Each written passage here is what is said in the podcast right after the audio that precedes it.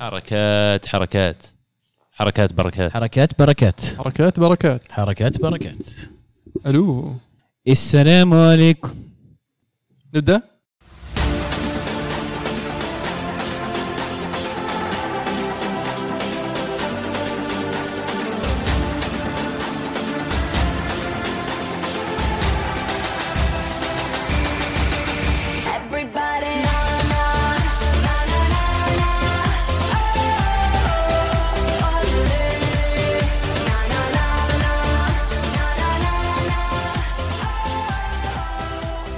أهلا وسهلا فيكم أعزائي المستمعين والمتابعين في حلقة جديدة من برنامجكم الكورة معنا. طبعا لأول مرة يتابعنا، الكورة معنا عبارة عن برنامج صوتي أسبوعي وأحيانا يصير مرئي يعني، ونتحدث فيه عن كرة القدم العالمية والمحلية. محدثكم المهند ومع اليوم عبد العزيز. يا هلا والله وسهلا، حياك الله يا ألمو. أهلا وسهلا فيك. الله يا عبد الله، حيا الله مستمعينا ومرئي يصير. نعم عبد الله، نزلنا حلقة على اليوتيوب يقولون. إيه أنتوا حظك على حسب ذاك الأسبوع، إذا أسبوع كويس صار مرئي، إذا لك عليه شوية يعني ممكن ما تنزل.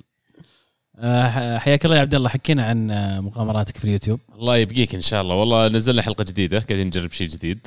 كان فيها كثير من الظرافة وثقالة الدم يعني في بعض الحالات. بس الظرافة يعني وثقالة الدم يعني على حسب المقطع من الفيديو اللي قاعد تشوفه. بس أنا معجب صراحة باللي قاعد تسويه يا عبد الله. بالله كيف الثمنيل قوي جدا، تستهبل. تعرفون بوب روس ولا لا؟ بوب روس هذا واحد يطلع في يوتيوب، عنده كذا برنامج رسم. هو قديم قبل يوتيوب أكشلي، حتى على التلفزيون كان قديم مرة، ظاهرنا من التسعينات حتى، وكان يرسم وأسلوبه مرة هادي. وأكثر شيء أنا استخدمه شخصياً ببروس الفيديوهات حقته، لا جيت أبغى أنام أشغله ويجيب لي النوم وأنام. يعني اللي ما يعرفه يروح يطلع عليه عشان يفهم الرفرنس. صوته هادي ونوعاً ما حزين ومريح نفسياً، زي الهادي الحزين. إيه، عرف زي واحد نعرفه يحط كذا، عرفت الحين بنحط لون أزرق، الحين بنحط لون أسود، الحين بنخلطهم انتخ تعرفون. حلو. بداية الدوريات وبداية أسبوع شيقة جميلة. طبعا الدوري الإيطالي ما بعد بدأ، راح يبدأ الأسبوع الجاي، لكن الدوري الأسباني مثلا بدأ. وحدثني عن إشي مدريد يفوز 4، إشي برشلونة يفوز 4، يعني ميسي هو راموس مين يعني. في المرنجي يعني عودة بيل للتشكيلة الأساسية، يلعب. قدم أداء جيد يعني، بس إنه اللي استمر على الأداء الرائع اللي هو الأسطورة كريم بنزيما، سجل هدفين. هازارد كان فعال، ويبدو لي أنه بدأ بداية قوية لهذا الموسم على غير العادة اللي يبدأ مصاب ومكرش. هالمرة جاي جاهز مستعد. وريال مدريد يعني يبدو لي أنه رغم التغييرات اللي صارت في الفريق، يبدو أن الفريق يعني ما زال عنده عناصر يعني يقدر ينافس أتلتي على اللقب. أقنعك الفريق؟ يعني صعب أنك تحكم من أول مباراة. فازوا 4، ففي مبشرات يعني في في في هذا الأداء، لكن ما زال الاختبارات يعني اللي تخليك تحكم على مدريد يعني قادمة في المستقبل. أتوقع بنزيما راح يكون جزء أساسي من هذا الفريق. أكيد هو أهم لاعب في الفريق. سوري، مو بنزيما، قصدي جارث بيل يعني. أنشيلوتي قال إنه متحمس لوجود بيل ويبغى يستفيد منه ويستغل وجوده في الفريق. ولاعب يعني بيل فنان، ما نقدر ننكر، بس لازم أنت تحطه في الذهنية المناسبة أنه يفيد فريقك. يعني أنشيلوتي من بين المدربين اللي يعرف يستفيد من هذا النوع من اللاعبين، وقد تعامل معه من قبل، فيعني عارفه لحق عليه. هو صح ولا ما لحق عليه؟ لا طبعا لحق عليه، وكان موسم ممتاز. أتوقع يمكن أحسن مواسم جارث بيل مع مدريد كان أيام أنشيلوتي، إذا غلطان. متأكد إنه لحق عليه إذا ما خاب ظني، لأنه هو جاب العاشرة. جاب العاشرة بس مو بيل اللي جابها، لا كان معهم إلا بيل. العاشرة هي حقت راموس، جاب هدف التعادل، بعدين بيل جاب هدف الفوز. أوكي، جل لحق عليه. مدريد طبعا يعني ما يحسبون جارث بيل هدف الفوز لأنه جارث بيل. طب يعني ما عندك تخوف من ان بيل السنه الماضيه يعني ما كان حتى اساسي مع توتنهام طوال الموسم، والان مطلوب منه يكون لاعب اساسي مفيد جدا لمدريد خط الهجوم, يعني ما اتوقع ان عندهم مشاكل. غير الحين انشيلوتي واضح من اول مباراه قاعد يلعب 4-3-3 وهو اسلوب لعبه المفضل مع مدريد اصلا, وشفنا اللي صاير قدام بنزيما زي ما قلت يا قبل شوي, هو بيكون المين مان حق ريال مدريد السنه هذه واضح, وبيكون هو اهم جزء في تسجيل الاهداف كريم بنزيما, ورا معناته في بوزيشنين باقي على اليسار واضح انه بيبدا دائما هازارد, على اليمين يبقى الآن السؤال هل تلعب بأسنسيو, هل تلعب ببيل, هل تختار واحد من رودريجو ولا فينيسيوس, فعنده خيارات كبيرة على الورق على الأقل. ومن ناحية الاسم بيل يبدو لي هو أقرب شخص أنه يكون يقدر أنه يحكم على هذا الخانة, لكن نعرف كلنا في المدى الطويل أن مدريد ما ينظر لبيل كجزء من منظومة ريال مدريد السنة القادمة ولا السنة اللي بعدها, فهذا الشيء ممكن يخلي أنشيلوتي يفكر أنه يعطي فرصة أكبر للاعبين غيره على أساس أنه عارف أن هذا اللاعب بيطلع ما راح يعتمد عليه. بس برضو يعني اللي يميز أنشيلوتي عن غيره أنه عقلاني, يعني عندك لاعب بإمكانيات بيل ليش ما تستفيد منه. بالنسبة للموسم الماضي يعني مورينيو كان مدرب توتنهام في معظم يعني مجريات الموسم الماضي, ومورينيو يعني تعرف عليه تحفظات عليه, فموسم راح يكون مختلف بالنسبة للميرينجي وجمهور الريال, لكن فيه معالم إيجابية, بداية طيبة, ولسه قدامنا مباريات وجولات وأسابيع قادمة لنشوف تحديات مختلفة بالنسبة للريال, وبناخذها مركز بمركز. أول شيء في الدفاع أنت عندك واحد زي ألبا جبته جديد الآن, أول مباراة لعبها جاب أسيست, لعب ظهير, ما أدري لو بنبتل نشوف ألبا يلعب كظهير يسار فترة قادمة مع مدريد ولا بنشوفه يصير مركز قلب دفاع, ممكن نشوفه يشارك كجزء من لاعبين الوسط. نعرف كلنا أن ألبا واحد فيرساتايل ولا يقدر يلعب مراكز كثير في أرض الملعب. وبعدين قلوب الدفاع اثنين اللي لعبوا اللي هم ناتشو وميليتاو, شبه مستحيل أنك تجي أحد يطلب منك تملى الخانة اللي كانوا مالينها راموس وفران, ترى كثنائية راموس وفران يعني حتى البطولات اللي جابوها مع ريال مدريد مستوى حقهم النوعية على ليفل آخر. فلما يجيني أنا الناس مثل ناتشو وميليتاو صعب شوي أن التوقع منهم أنهم يسدون خانتهم, لكن مع كذا قدموا مباراة ممتازة. لما كانوا متقدمين 3-0 مدريد غلطة ميليتاو أدت للجول اللي دخل على مدريد, فيعني ترجع تقول أن مهما ملوا ذا الخانة في مجال أن لابس اوف كونسنتريشن زي ما يقولوا, لا يفقد تركيز في لحظه. بس الشيء الايجابي واللي يبشر بالخير طبعا ان نهايه الموسم الماضي كانوا اثنين يلعبون سوا ومقدمين مستويات رائعه, وهذا اللي في وجهه نظري اللي خلى انشيلوتي ما يحاول يلعب ألابا على طول في قلب الدفاع ويستمر على ثنائيه ميليتاو وناتشو, ويستغل يعني ألابا في مركز الظهير. وأتوقع يعني ألابا بياخذ وقت على ما نشوفه أكثر في خط قلب الدفاع, خاصة أن ناتشو يعني من اللعيبة اللي إصاباته كثيرة وصعب أنك تلعبه مباراتين في الأسبوع ومباراة كل أسبوع لمدة طويلة, فمعني راح نشوفه قريب في قلب الدفاع مع عودة مندي, ويعني راح يظل مارسيلو موجود في الحسبة, له مباريات ممكن يستفيد منها أنشيلوتي في حالة روتيشن, ممكن حالة مباريات اللي يحتاج فيها خبرة مارسيلو في قيادة خط الدفاع. وآخر شيء لوكاس فاسكيز على اليمين, حرام أننا نقول أنه إلى الآن قاعد يملأ خانة ظهير يمين, اللعب اللي قاعد يقدمه والمستوى اللي قاعد يقدمه أنا بالنسبة لي شبه ظهير صار خلاص إلى حد كبير ضمن المركز هذا, ويمكن في ظل وجود زحمة كبيرة قدام اللي نتكلم عنها اليوم وحتى في خط الوسط, ممكن أنسب بالنسبة لفاسكيز أنه يركز على مركز الظهير يمين, يحاول أنه يقلب لعبة إلى وينج باك هجومي هنقول, مع أنه وجود ألبا على اليسار بيمنعه من أنه يكون عنده هذاك الكونتريبيوشن قدام. لكن لو تذكرون فرق أنشيلوتي كلها حتى من أيام البريمير ليج يعتمد بشكل كبير على أن الأظهرة يصير عندهم البعد التكتيكي الكافي أنه يشارك في الهجمة كذلك, فبالنسبة لي لوكاس فاسكيز قد يكون هو الحل الطويل المدى لظهير يمين في مدريد فعلا, وشيء ممتاز أنهم قدروا يجددون معه. يذكرني بفالنسيا مع مانشستر يونايتد أنه اللاعب ممتاز مرة جيد, بس أنه فعالية الهجومية ما عاد يعني الفعالية اللي فريق بحجم ريال مدريد يحتاج فاسكيز أنه يلعب كجناح يمين, خاصة عنده خيارات أخرى غير فاسكيز, فحرام أنك يعني تتخلى عن اللاعب وأن تقدر تستفيد منه بخانة أخرى. و يعني الظروف اللي حدت أن يلعب في ظهير يمين في مباريات سابقة مواسم سابقة ووضحت أن اللاعب والله يقدر يفيد الفريق في هذا المركز, إذا ما اللاعب أقتنع أنه يعني يقدر يستغل هذه الفرصة في أنه يحكم قبضته على المركز الظهير, خاصة مع كثرة إصابات كارفاخال في الفترة الماضية ممكن نشوفه يعني ظهير يمين فعال. وحتى كورتوا مبروك المدريدية جدد إلى عام 2026.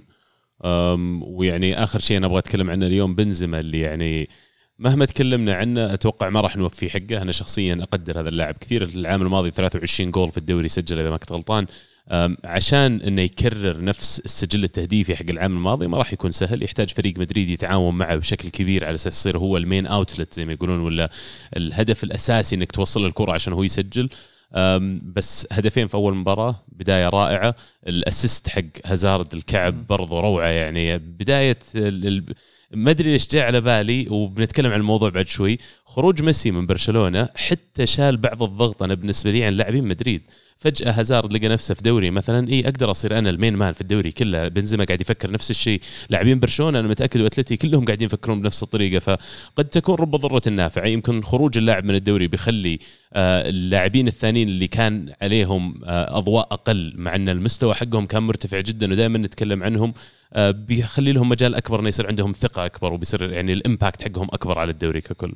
فعلا على طاري ميسي والتأثير الإيجابي، يعني شفنا ردة فعل جميلة بصراحة من لاعبين برشلونة، من نادي برشلونة وكومان بالتحديد، كيف برشلونة واجه ريال سوسيداد في مباراة كانت يعني نوعا ما صعبة فيها تخوف من جمهور، خاصة أن مباراة يعني كانت في الكامب نو، فكان واجب على صراحة لعيبة برشلونة أن يعطونك ردة فعل إيجابية، واللي شفناه كان فعلا إيجابي. الفريق كان يلعب بطريقة جماعية وما في اعتماد على شخص واحد، كانوا يلعبون مع بعض، وشفنا مناولات رائعة، لمسات رائعة، حتى الأهداف براتويك يعني أبدع، سجل هدفين، ومنفس بصراحة كان يعني نجم الفريق في من اختراقه للفرص، من تحركاته، من خلينا نقول عدم أنانيته في في في في وبحثه عن النجومية، خاصة أن لاعب مثل منفس وجاي فريق مثل برشلونة أكيد راح يبحث أنه يبدأ أول مباراة له رسمية بأنه يسجل هدف، لكن شفنا في هذه المباراة كان سلفلس على قولتهم، يحاول يصنع ويحاول يدخل الفريق في المشاركة في اللعب. بريثويت أنا بالنسبة لي كان ممتاز، المشاركة حقتها في الهجوم يعني غير وارد أنك تشوفه يشارك في ظل وجود ميسي، لكن اليوم في ظل الفويد هذا اللي انترك ولا الفراغ اللي انترك تشوف لاعبين زي كذا يشاركون بشكل أكبر. فيعني أنا متحمس والله أشوف الليغا بعد ميسي، يعني ما أعتقد أن كلها راح تكون سلبية. بسألكم ذو، شفت خبر أن بيكي تقاضى راتب $4؟ لا مو برا. وش السالفة دي؟ هي سالفة أن مشكلة تسجيل اللاعبين، كان الاتحاد الإسباني سمح لبرشلونة إلين 5 دقائق ما قبل مباراة برشلونة على أساس أنه يقدرون يسجلون لعيبتهم، فكانوا يضطرون أنه يمشون أحد أو أحد اللعيبة يخفض راتبه، فبيكي كان أول لاعبين اللي تقدموا بتخفيض راتبهم. ما حددوا بالضبط كم صار راتبه، لكن اللي قالوا لنا خفض راتبه بمبلغ وقدره، يعني مبلغ كبير بحيث أنه يساعد النادي أنه يقدر يسجل لاعبين جداد، وهذا اللي فعلا قدروا يسوونه. بيكي طبعا جده كان إداري في النادي، وجماعته وحمولته وعمانه وعيال عمه وربعه كلهم يا أعضاء في النادي يملكون عضويات، ولا كانوا يلعبون، ولا قد صاروا جزء من الجهاز الإداري أو الفني، فيعني يجي من عائلة عريقة في برشلونة خلينا نقول، ولهم تاريخ مع برشلونة، فعشان كذا يقال إنه كان أحد أول المتقدمين لموضوع تخفيض الراتب اللي تكلمت عنه، وذكر هو سابقا أنه يطمح أنه يصير رئيس النادي في المستقبل. فيعني خطوة صدق، يعني قد تكون أنت يعني سجلت نقاط كثير مع اللي يدعمون النادي والمتابعين، يعني تقدر تقول أنه أنقذ يمكن بداية الموسم لبرشلونة. الحركة سواها اللي سمعتها أنه تخفيض 50% من الراتب سمح لهم تسجيل للعيبة الثانيين. زي ما قلت يا المو، يمكن في هذه المباراة شفنا برشلونة متحرر من أي ضغوط، تحسهم يلعبون للمتعة نوعا ما. برشلونة اللي كنا نعرفه أول كيف كان ينزلون للمباراة خلاص، يعني متحكمين بالرتم، يقدمون المتعة أكثر من بس جايين يعني يحسمون المباراة.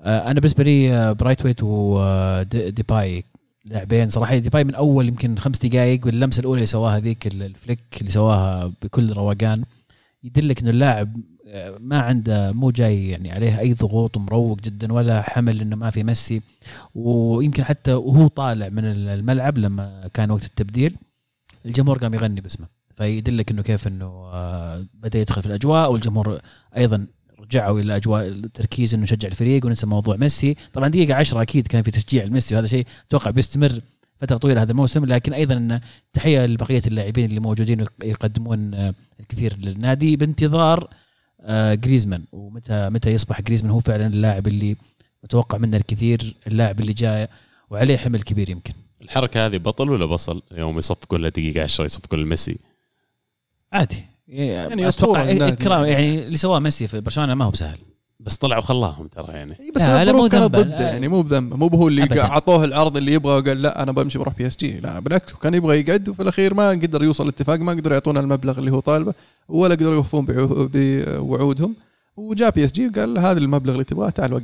بس ليش مو بيفكرون الجمهور النظرة خلينا نقول أمامية، خلاص لاعب طلع وانتهى، ليش قاعد أنادي اسمه دقيقة 10 ما عاد هو لاعب؟ لأنه ميسي، لأنه ميسي، وعلاقة ميسي بجمهور ميسي بميسي والعكس يعني قوية جدا. سميتهم جمهور ميسي، جمهور برشا بميسي عفوا. اوكي 15 سنة وإنجازات وأحد أفضل لعيبة في العقدين الماضية يعني، فصعب. طب لو ابتلوا يسوونها كم من مباراة قدام كل دقيقة 10 يصفقون وينادون اسم ميسي، ما استبعد لو سووها نهاية الموسم يعني. بالعكس انا مشكلتي بس إيه. انه ما عاد هو لاعبك انت، فكر بالعكس اذا الوقت اللي قاعد انت تقضيه تصفق الميسي، صفق لهاللاعبين اللي نازلين طاقين كره، صفق البيك اللي مخفض راتبه عشان ديباي يتسجل وينزل يسوي اسيست، فيعني هذا اللي فكرت أنا. بالنسبه لي ما يتعارض هذا مع انك تشجع فريقك، انا اشوف انها تكريم للاعب قدم شيء لن يقدمه اي لاعب ثاني في المدى القريب على الاقل. يعني بالعكس انا اشوف انها وفاء لهذا اللاعب رغم انه طلع، وهم الجمهور مدرك انه ما طلع بسبه انه ميسي كابر أو إنه عاند على موضوع الراتب، بالعكس ميسي كان متعاون وحتى خفض في راتبه وكانوا متفقين إلى آخر لحظة، لكن في الأخير سوء الإدارة من برشلونة ما قدروا إنهم يوفون بوعودهم. فأشوف إنه بالعكس هذا وفاء وتكريم للاعب يعني أسطوري، يمكن أكبر اسم، أحد أكبر الأسماء إذا ما كان أكبرها في برشلونة. بدري يا عيال، بدري اللي سوى راجع من نهائي الأولمبيكس وقبلها في اليورو، لاعب يعني نصف نهائي اليورو، وعلى طول أسبوع ترى بين نهائي الأولمبيكس أول مباراة في الليغا، ولعب تقريبا 90 دقيقة يعني. كم عمره؟ 19 الظاهر. 19 أكثر لاعب ظاهر إنه لعب في العالم عدد مباريات خلال هذه السنة المنقضية، لعب ظاهر في كل مباريات برشلونة، وشفت الإحصائية اللي ضحكتني أكثر شيء، وظاهر إني قلت لك إياها قبل، لاعب خلال الموسم الماضي شيء 70 مباراة، هذا الظاهر بدون ما نحسب الأولمبيكس. ونيمار مع الأولمبيكس كان 74 يعني، وكان الرقم 73 مع برونو فرنانديز في اليورو، بعدين تخطاه لما وصل نهائي الأولمبيكس ب 74 مباراة، والحين مكمل الرجال ما شاء الله عليه. ومقارنينه برقم نيمار يقولك خلال موسمين 66 مباراة لعب، هذا خلال موسم واحد لعب شيء 70 مباراة، فيعني مو بسهل شيء هذا. ويعني أنا بضرب مثل بالدوري السعودي بس، يعني آخر مباراة للنصر سامي النجعي يلعب أساسي، من اللاعبين اللي ما انقطع من السنة الماضية وشارك في الأولمبيكس، وما أعتقد أن المقارنة عادلة، لكن يبين على اللاعب لما وصلت الدقيقة 60-70 تعب اللاعب، ما عاد هو نفس الأداء، ما عاد هو نفس الأوتبوت. فبالنسبة لبيدري حتى لو أنك فنان ضروري أنك تأخذ بريك، تأخذ ستوب. المفروض إدارة برشلونة يعني عطوه أسبوع أو أسبوعين إجازة، رفض.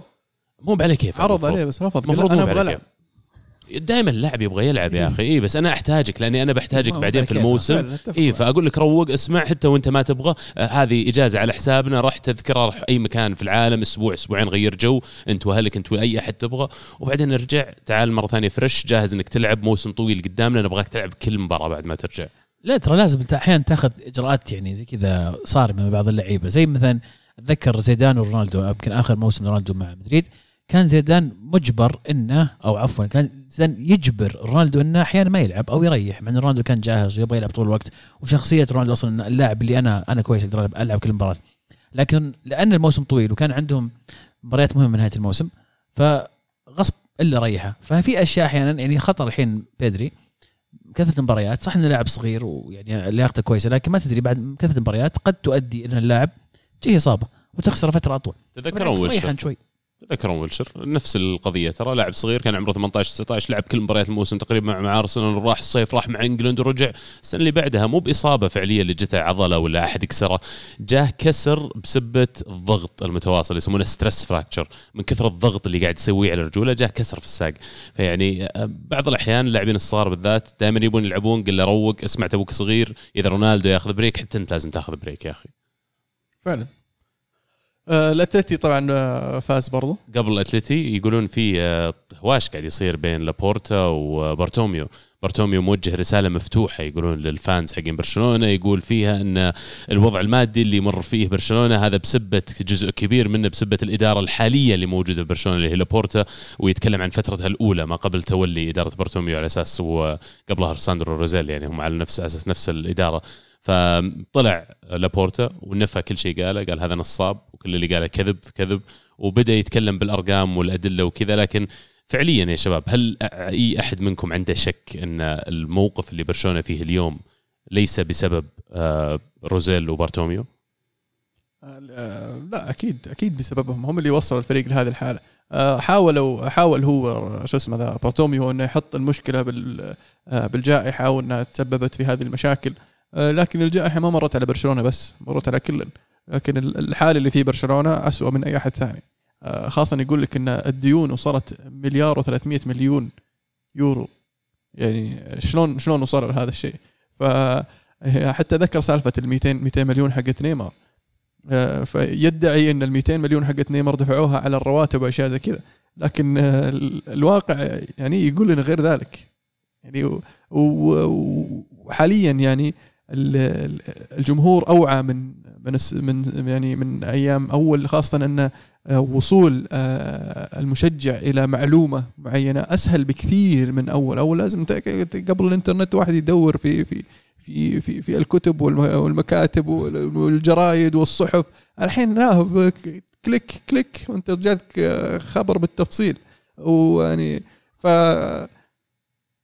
أحيانا الواحد يجيب الكلام نفسه. اليوم سويت حسبتها، أنا قاعد أحسبها، وفعلا هو 1,350,000,000 يورو إجمالي الديون اللي عليهم. فترة من الفترات كان المداخيل حقت برشلونة حول 500 مليون يورو في السنة أو 600 مليون يورو، أنا أتكلم طبعا المدخول بشكل كامل وليس النت. فالمدخول هذا كان على أساس يأخذونه برشلونة اللي زايد منه ويستثمرون فيه، سواء هو بسداد ديون هذه ولا يشترون فيه لاعبين.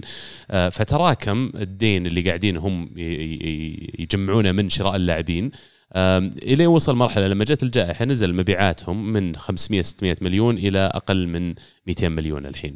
فيعني صح الجائحة لعبت دور، لكن الجائحة ما باللي خلتك تروح تحط 140 مليون على ديمبلي، ما باللي خلتك تحط 100 ولا 120 على كوتينيو، لاعبين إلى الآن مو مستفيدين منهم برشلونة. ولا هو كمان الجائحة اللي خلتك ترفض عرض من السيتي على بياض، شبه بياض بالنسبة لليونيل ميسي. يا أخي أنت كرئيس نادي المفروض أنك شفت في المستقبل وقلت أنا مقبل على فترة راح يصير فيها الوضع المادي حقي صعب جدا لو ما سددت ديون، ليش ما أخذ 300 مليون على ميسي أفتك من 75 مليون في السنة اللي أنا قاعد أصرفها كرواتب عليه. أنا أفهم أن لما نتكلم عنها بشكل رجعي الآن سهل أن الواحد ينتقد، لكن أدعوكم أنكم ارجعوا اسمعوا حلقات البودكاست حقتنا. أنا كنت أقول أن ميسي جاء الوقت أنه سيله 300 مليون يا عمي أبيعه وأنا أرجع أشتغل لي على النادي وأضبطه من جديد، لكن هم اللي حطوا نفسهم في موقف أنه وصلوا الديون إلى 1,350,000,000 وآخر شيء ميسي يطلع بلا مقابل. وهذا الشيء اللي خلى طبعا روسل انه يفكر في نفسه، ما يبغى ميسي يطلع في فترته، فقال لا خليه يقعد واللي بعد يبحل.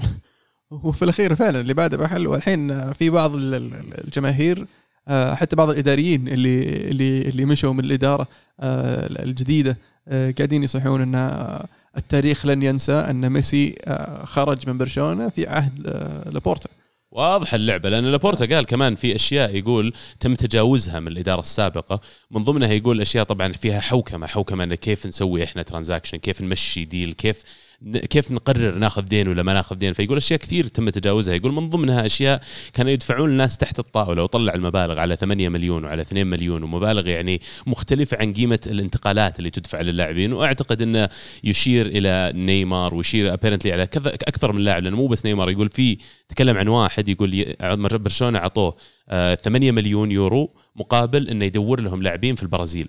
وش الإداري ذا اللي قاعد دفع له 8 مليون عشان يدور لي لاعبين؟ وليش قاعد يحطها تحت الطاولة هذه أصلا؟ من اللاعبين اللي جابهم هل في أسماء من اللي قطهم الكشاف الفنان ذا؟ الآن ما أتذكر أسماء، بس في أسماء بس كلهم زبالين، ما مر أحد كويس حسب علمي. يعني حتى من الأشياء اللي ذكرها أن فيه يعني بعض المشاريع أو بعض الأشغال اللي اشتغلوا عليها حاطين لها ميزانية، مثل تجديد الملعب حاطين الميزانية 4 مليون يورو لكن فعليا صرفوا 20 مليون يورو. فمو بس إنه سوء تنظيم، سوء تخطيط، حتى في تلاعب وتدليس لبعض الأوراق والعقود المالية. وتدرج لهذه بعد وتطرق لها لما قال عن شو اسمها هذيك البارساجيتي يسمونها، ولا فضيحة برشلونة، في اللي صارت قبل سنتين تقريبا لما برتوميو تعاقد مع وكالة إعلامية أو شركة إعلامية على أساس يلمعون صورته، ويقال طبعا ذاك اليوم إنه عشان كمان يشوهون صورة بعض نجوم برشلونة يبغى يطلع إنه كأنه هو الكل في الكل، كأنه هو اللي قاعد يخلي برشلونة يستمرون.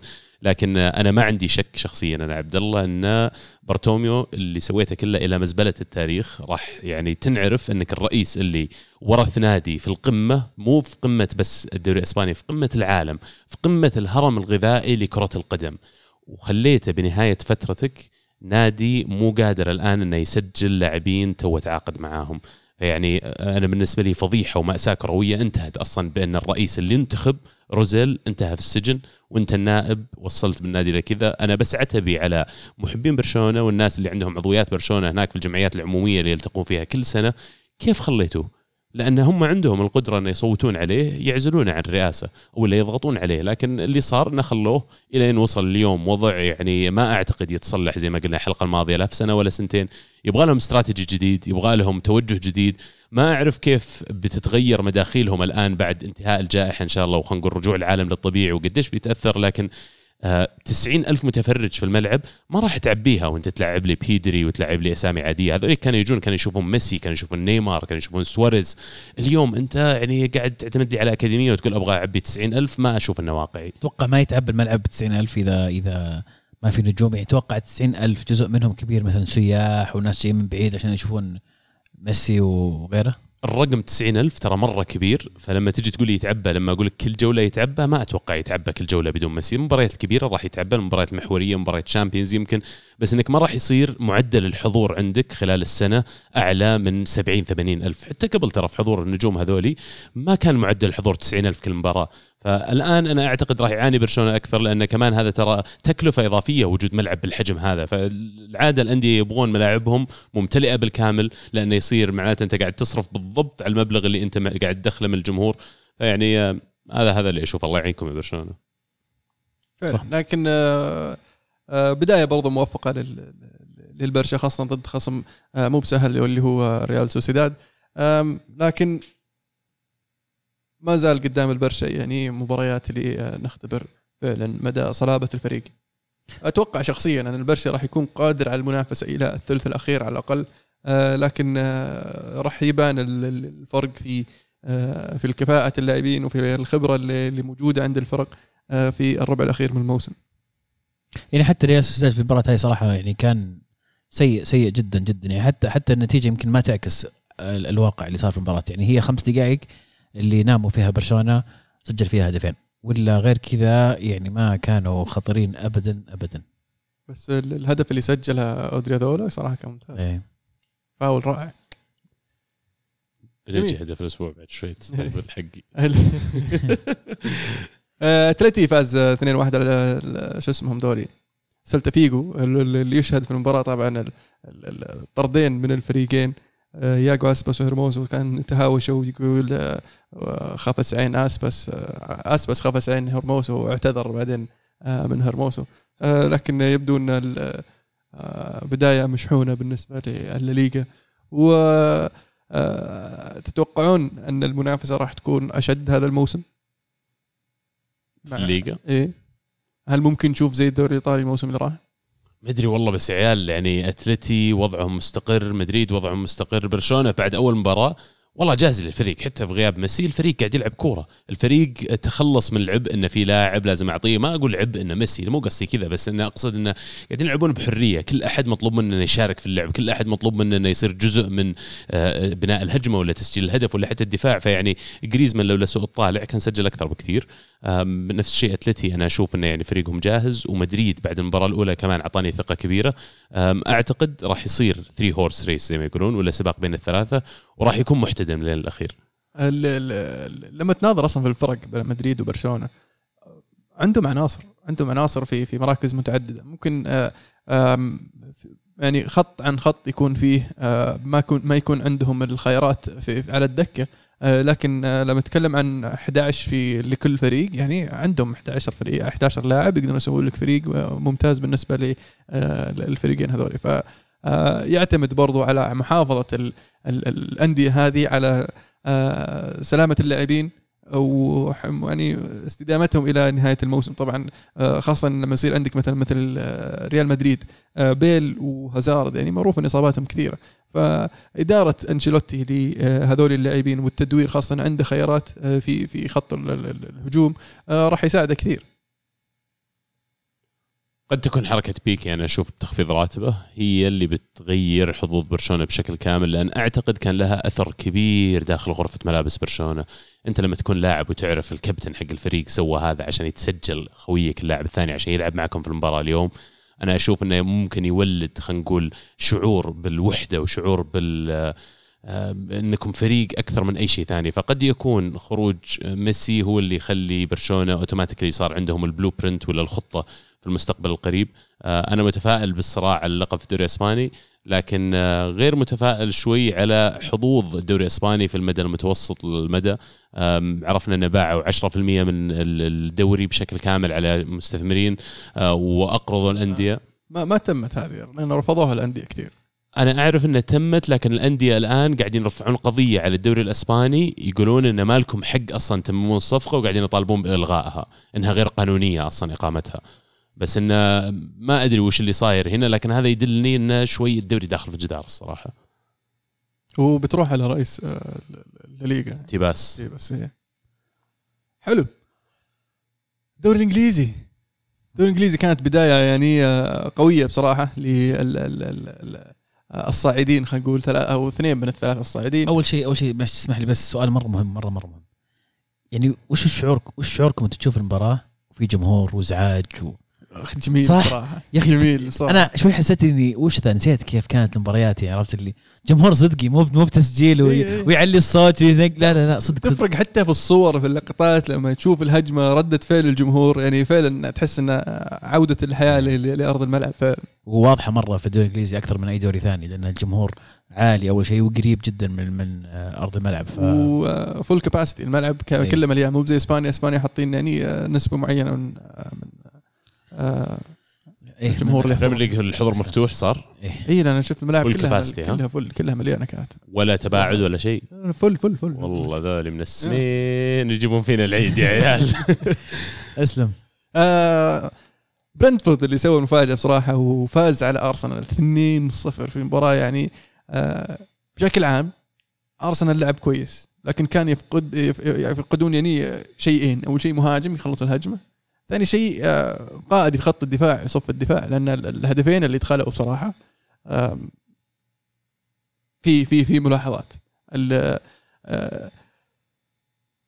غياب لاكازيه والثاني أوباميانغ يعني يرفع علامات الاستفهام والتعجب، خاصة أن بعد المباراة طلع كلام أن الأرسنال يبغى يطلعهم اثنينهم أو واحد منهم، وبدأ يطلع كلام أن برشا ممكن يدخل في السالفة، ممكن برشا صح ما عنده فلوس بس أنه مستعد أنه يعطي لاعب مقابل لاعب.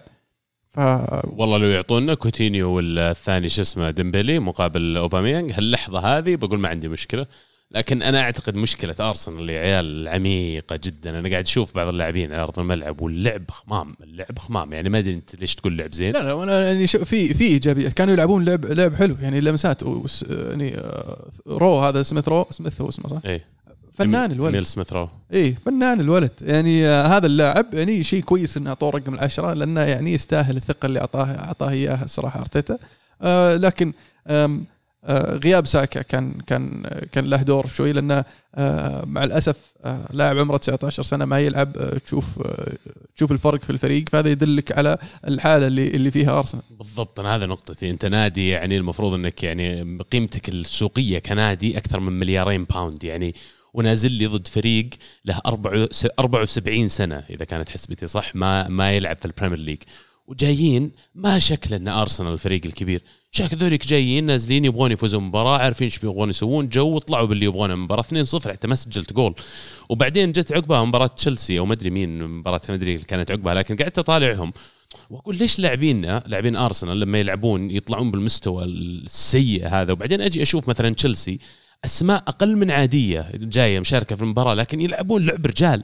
وبعدين قاعد أفكر طب أنا لو شلت هذا واحد من هاللي أشوفهم قاعدين يفتون، بيوليسيتش مثلا اللي كان قاعد يفت في المباراة، لو رحت حطيته في أرسنال أوتوماتيكلي تخيلت بيصير أزبل من اللي عندي، ترى بيصير أسوأ من اللي عندي. وفي نفس الوقت لو شلت واحد زي بيبي من أرسنال وحطيته في تشيلسي، تتوقع بيبي بيكون بنفس الشكل؟ أنا أكاد أجزم أن بيبي بيكون أحد نجوم البريمير ليج لو أنه يلعب في نادي زي تشيلسي مرة ثانية. لكن يعني في مشكلة يبدو لي أكبر من مجرد نوعية وكواليتي ولاعبين. المجموعة عزيز الكذا، المجموعة مع بعض تحس إن لما ينزلون المباراة كأنهم انتايتلد الكلمة، أو كأنه هو لأنه لابس بلوزة أرسنال خلاص هو يستحق يكون في البريمير ليج ويستحق إنه يكون هو في التوب فور ولا التوب سكس ولا أيا كان المركز. ما أشعر أن اللاعبين كل مباراة ينزلون مستعدين يحرثون الأرض وما عليها عشان يجيب الثلاث نقاط، ولا عشان ما يدخل عليك جول، ولا عشان اللي قدامك ما ياخذ منك الكورة. بس أنا أشعر إني أفقد هذا الشيء من الفريق ككل. في مشكلة يعني جوهرية في النادي أكبر من مجرد كواليتي. والمشكلة أن حتى لو رحت أنا تعاقدت مع لاعبين واستقطبتهم، هذا بلاك هول. بحط لاعب ترى بيدخل في نفس الدوامة، واللاعب اللي كان كويس قبل ما يجيك بتحطه بيصير سيء. الآن سامبي جبناه، سامبي لوكونجا، يقول لا تسموني إلا سامبي، فنان مرة فنان الولد، كان كابتن أندرلخت وبعدين جابوه الآن ما حطوا عليه مبلغ كبير، لكن يعني مأساهنا زي ما قال المتوع، عشان لاعب عمره 19 ما لعب مستوى فريقي سيء، عشان لاعب عمره 21 توني جايبه يطقها أساسي وهو أهم لاعب في الفريق. هذا مسخر. أنا بالنسبة لي الإحساس هذا اللي عند لعيبة أرسنال وش السبب يعني؟ معلش الفريق له أكثر من موسم، يمكن آخر موسم 3 مواسم مستوى سيء ولا هو يشارك في الشامبيونز ليج. يعني متى يشعر اللاعب في أرسنال أو الإدارة أو حتى أرتيتا إنه إحنا فعلاً مو قاعدين نقدم شيء يليق باسم هذا النادي أو هذا الشعار، أو حتى أنه مو قاعدين نشرف، يعني قاعدين نفشل، قاعدين نجيب العيد. اللي قاعد يصير غير مقبول، يعني مو بمكان أرسنال. الحين لو أسألك عبد الله، وانت تشوف أرسنال نهاية الموسم هذا؟ يعني الموسم الماضي ما شارك حتى في البطولة الجديدة ذي حقت الكونفرنس مؤتمرات، وش اسمها هي بطولة ماش، يعني لو أسألك الموسم هذا برضه وين تشوف أرسنال على المستوى، يمكن تقولي نفس الشيء، يمكن ما أشوفه يشارك في أوروبا. طب متى يبدأ الأرسنالي المسؤول يحس أنه النادي في مأزق؟ هذا شيء راح يؤدي، حتى لو افترضنا أنه اهتمام الإدارة مادي، غيابك عن كل البطولات الأوروبية ومركز 10 و11 راح تخسر كثير إعلاميا، سواء من رعاية، سواء من متابعة، من عوائد مالية، أشياء كثيرة تخسرها. فمتى يصحصح أوكي الآن ترى فيه خطر، متى يدق الجرس؟ يعني اللحظة اللي اللاعبين يستوعبون أن جميع الإنجازات السابقة للنادي أنت ما ينسب لك منها ولا 1%. أنت جاي تبي تحقق شيء، أنت جاي تبغى تلعب عشان البلوزة، عشان الشعار، عشان أهل الجمهور اللي يدعمونك، مو بأنك تجي أنت نازل بس لأنك أرسنالي، بس لأنك لبست البلوزة تحس أنك وصلت. لا، ما وصلت يا أبوي. النادي زي ما قلت يعني في وضع مزري له سنين كثير الآن. يعني آخر مسخرة أرسنال اللي كان دائما يعني عنده خلينا نقول جنريشن من اللاعبين الصغار اللي يصدرهم سنة بعد سنة بعد سنة، وانت تختار منهم اللي يصلح لك تخليه واللي ما يصلح له تمشيه. الآن أرسنال عنده مشكلة في اللاعبين الهوم جرون زي ما يسمونهم. فالهوم جرون اللي ما يعرف النظام في البريمير ليج إنه لازم تسجل 8 لاعبين تدربوا في إنجلترا لمدة 3 سنوات على الأقل قبل سن 21. 4 منهم لازم يكونوا مدربين في النادي، 4 في إنجلترا بشكل عام. فهذا السبب أن أرسنال راح ونق 50 مليون على بن وايت مثلا. قد لا يكون الخيار الأول بن وايت، لكن أنا أحتاج لاعب إنجليزي يعبي لي الكوتا حق الهوم جرون. والآن في لاعبين الظاهر أن ما سجلناهم ترى، أو ما راح نقدر نسجلهم لأن ما في مكان في النادي في السكواد الأخير، لأن هي 17 لاعب تقدر تسجلهم زائد 8 هوم جرون، يصير 25 لاعب. الآن إحنا عندنا مشكلة إن نحتاج إنجليز، عشان كذا تشوف راحوا تعاقدوا مع بن وايت. بيعت ويلوك أنا ما فهمتها، بس يمكن أتناقش ذاك يوم مع واحد يقول لأنه جاب فلوس، وفعلا جاب 20 مليون، أنت في الغالب ما راح تعتمد عليه بشكل كبير، بس يعني بيروح نيوكاسل بيطقها أساسي، قاعد يلعب كويس، ليش تمشيه إذا أنت عندك في الوسط مشكلة أصلا؟ يعني ما أدري الصراحة النادي إلى أين يتجه يعني، بس الوضع مرة يزعل الصراحة. طب أرتيتا، هل أرتيتا جزء من المشكلة هذه؟ هل تغيير المدرب راح يساعد أرسنال إلى تحسين الأوضاع؟ يعني سؤالك جيد، وشفت الكوت اللي انت حطيتها اليوم في الجروب ان أرتيتا أقرب المرشحين انه يكون أول مطرود من البريمير ليج، صح؟ صحيح، يعني تخطى اللي هو فييرا كان قبل ما يبدأ الموسم هو الأول، بعد مباراة الافتتاحية اللي خسر فيها في مرتاح، صح؟ فييرا خسر خالص. اي يعني حتى هو خسر اللي كان عداه أرتيتا. يعني أقول لك شيء، أرتيتا مو هو بأفضل مدرب تكتيكيا. لما أجي أقارنه بالذات مرة ثانية أقارنه بتوخل. تخلي خربيته يا أخي، جاي يعرف من أين تأكل الكتف، تكتيكي من المقام الأول. أرتيتا لا، أرتيتا قاعد يبني، يحاول يبني شيء طويل المدى. يمكن للمرحلة الحالية مدامك أنت تحتاج تبيع لاعبين كثير، تحتاج تصفي الفريق من جديد، قد يكون الخيار الأسلم والأعقل أنك تحتفظ فيه، خليه زي ما يونايتد سووا مع سولشاير، خلاه، عطاه فرصة، خلاه يصفي الفريق عليه كيفه، وبعدين أحكم عليه مرة ثانية في الفترة القادمة. إذا جاء بعد سنة سنتين قدرت أني أنا أغير شكل الفريق بشكل أساسي، بعدين أقدر أحكم عليه بشكل أكبر. أتوقع الفريق بتحسن جوابا على سؤالك لو غيرت المدرب اليوم، لكن مهب هو الحل تغيير المدرب، مشكلتك مهب فعليا بس المدرب. يعني أنت ذكرت المشكلة اللي هي في عقلية بعض اللاعبين اللي يدخل يحس أنه وصل الحين أنا ألعب مع أرسنال، أنا أستحق أن أكون هنا. هل لو جبت مثلا مدرب قوي شخصية مثل كونتي مثلا، كونتي الحين فاضي طبعا، الصحف الإيطالية بدأوا يسوقون بعض اللاعبين والمدربين الفاضيين مثل كونتي، يعني توتو سبورت يقولون والله أرسنال يعني ممكن يكون مهتم في كونتي. من جدك؟ إيه أكيد يعني كلام توتو سبورت تلاقيها نقلا عن ذا سن نقلة عن لاجازيتا، لاجازيتا نقلة عن ميرر، عرفت تصير فكلها يعني صحف يعني غير موثوقه، عرفت يعني بس تطلع كلام صحف. فالسؤال هو هل لو جاء واحد يعني قوي شخصيا مثل كونتي هل ممكن تتحسن هذه العقليه عند بعض اللاعبين؟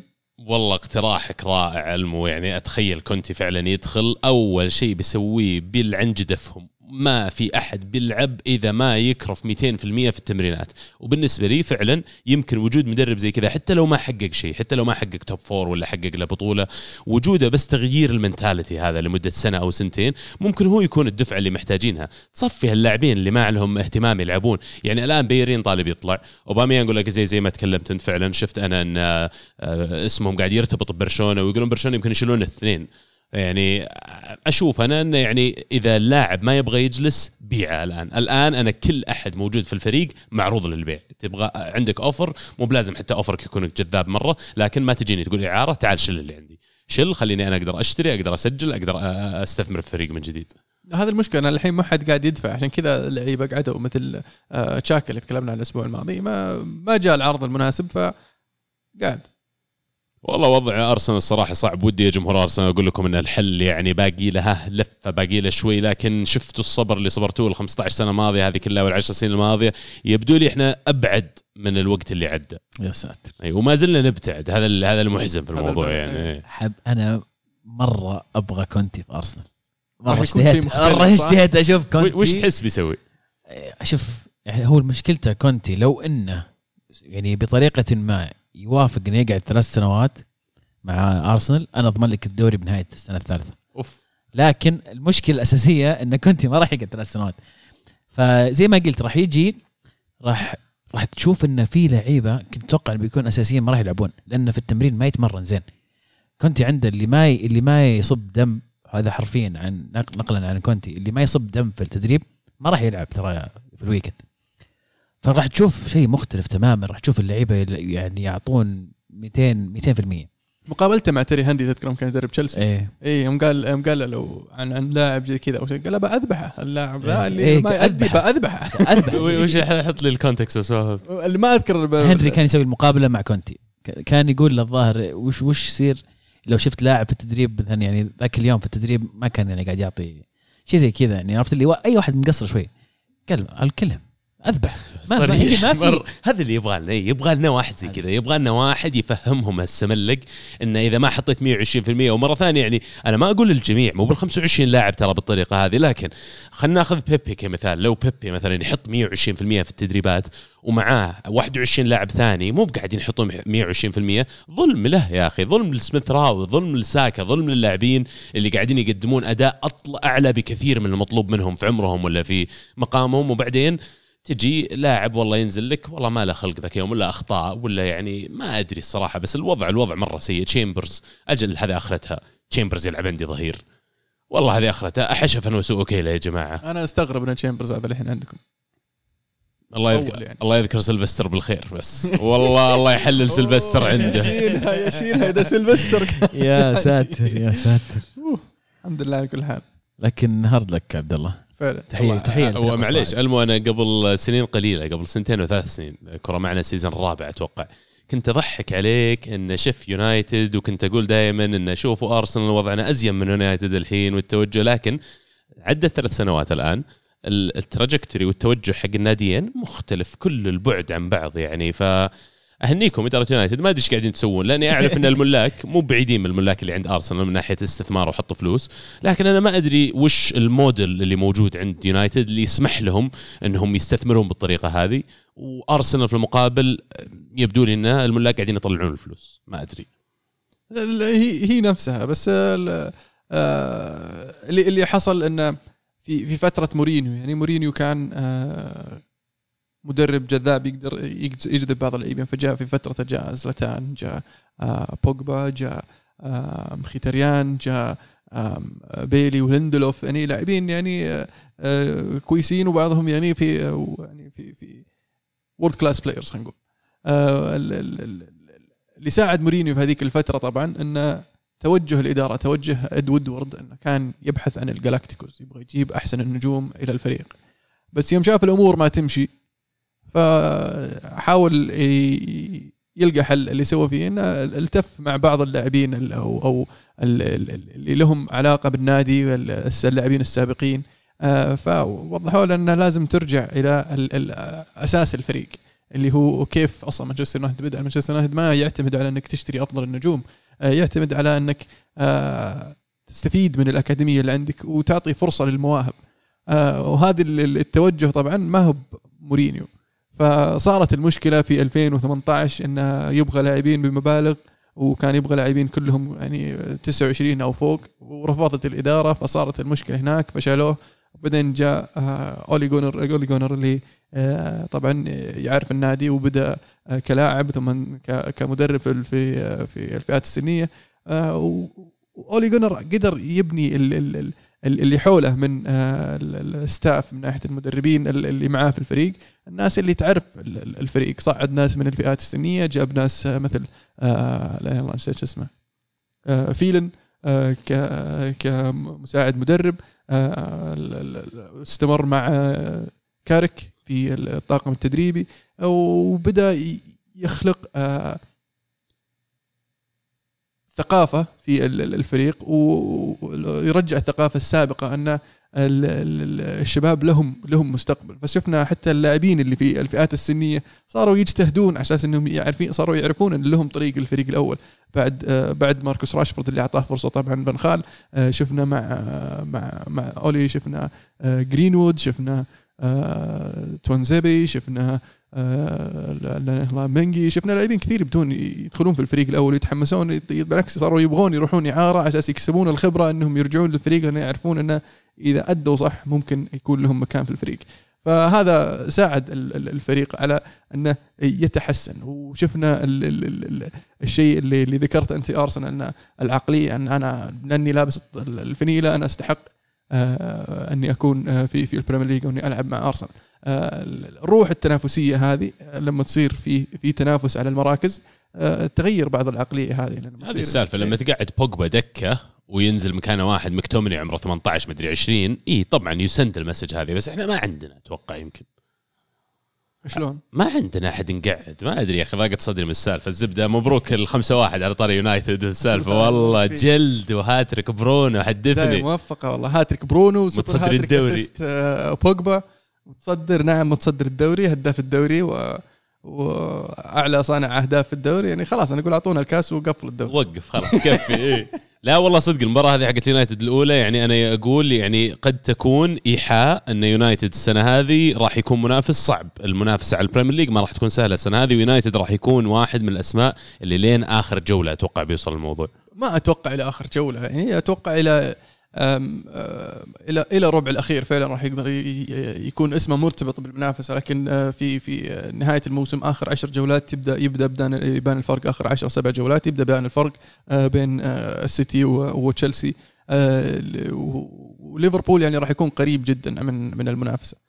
بس المو فريقكم قوي الحين بعد أول مباراة، وترى مو بكامل فريقكم أبدا، بعيد كل البعد عن أنه يكون كامل. ناقصك فران ما لعب، ناقصك راشفورد مصاب، ناقصك كافاني توجه، ناقصك سانشو برضو جديد ما تعتبره برضو أنه جاء يعني شارك، يعني ناقصك 4 أو 5 لاعبين كلهم هذول شكلهم بيكونون أساسيين يعني في خلال الموسم.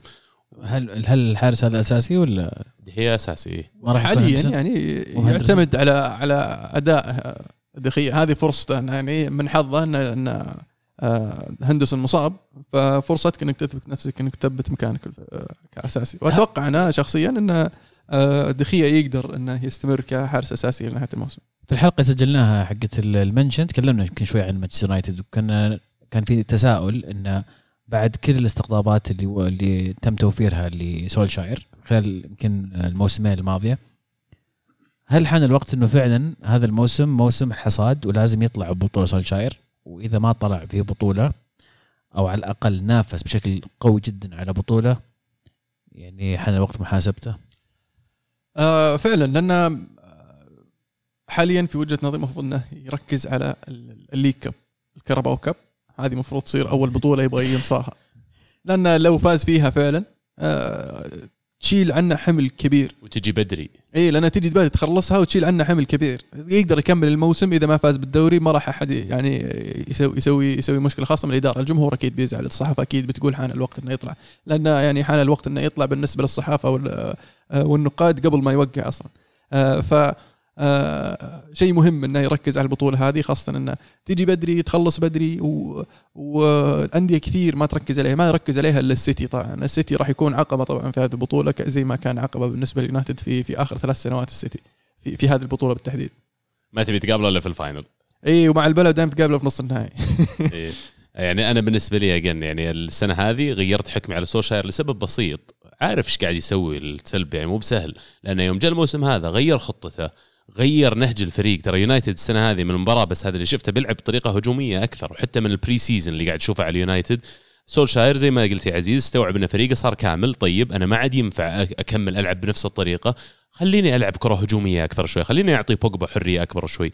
ونتيجتها ان شفنا الجوله الاولى، ولو اعرف ان ما قد لا تكون هي المقياس انه بيكمل لنهايه الدوري كذا، لكن ناقصكم يمكن لاعب خط وسط واحد اذا بكون يعني سوبر كريتيكال.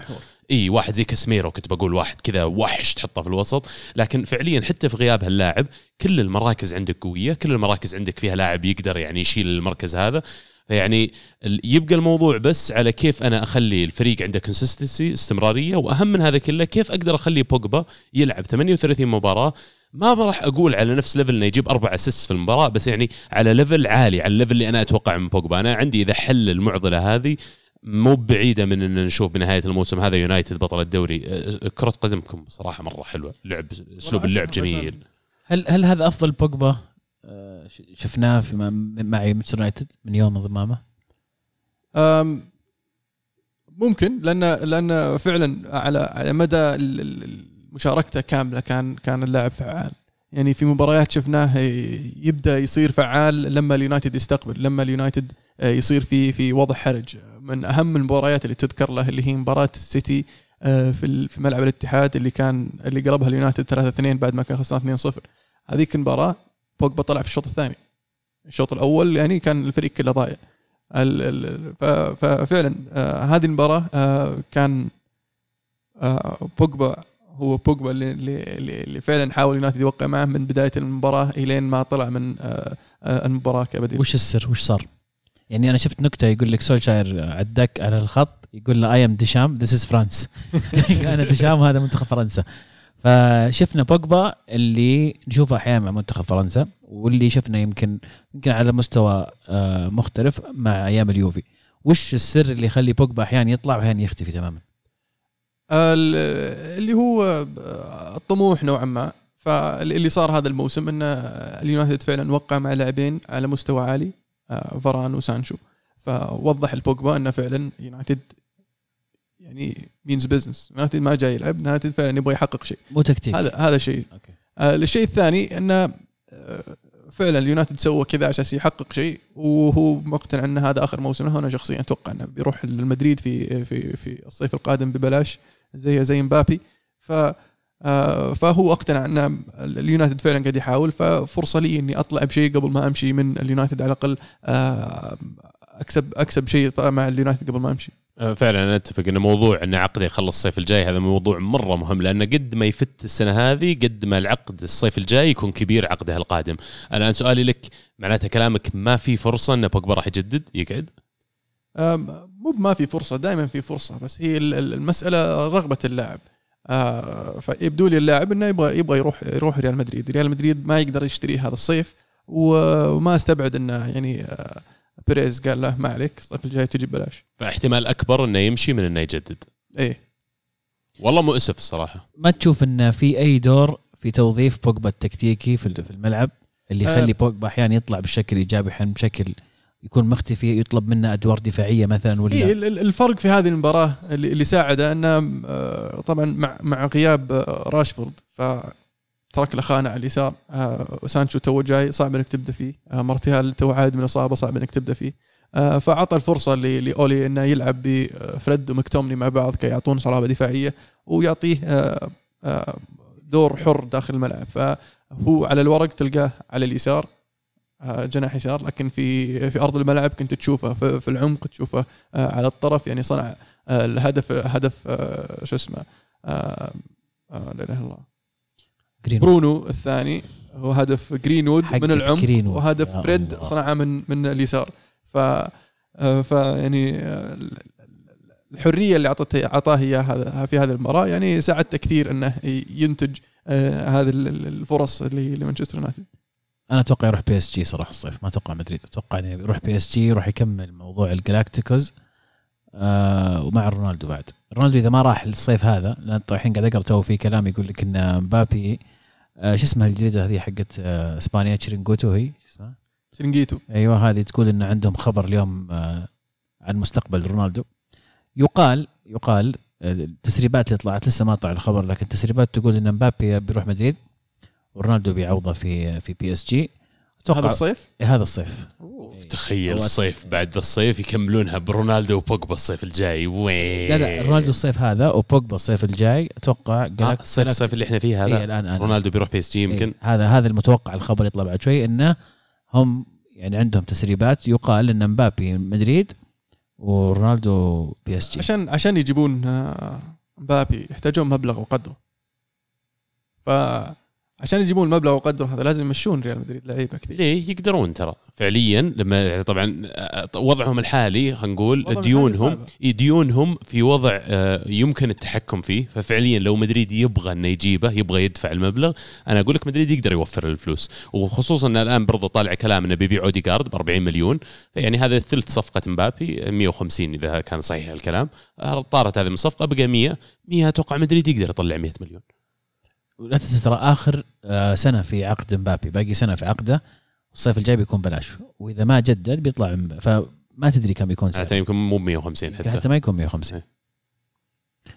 نشوف كلها يعني. والله عزيز أنت رميت الحين يعني بوم كبير تستاهل. هذه الجرائد الإسبانية، فننتظر يمكن نهاية الحلقة يكون في أبديت. بس مبروك الفوز الجميل صراحة، والله مستوى يعني مشرف، تروعون السنة هذه، الله يستر منكم. عسى أن تكون بداية فقط لمستقبل مشرق. برونو هاتريك وبوجبا 4 أسيست، يا ساتر.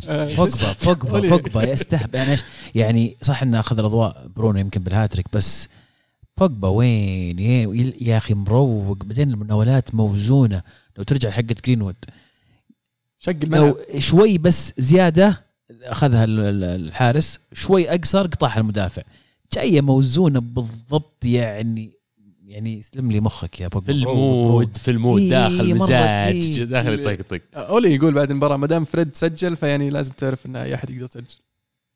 أوف مسكين فريد.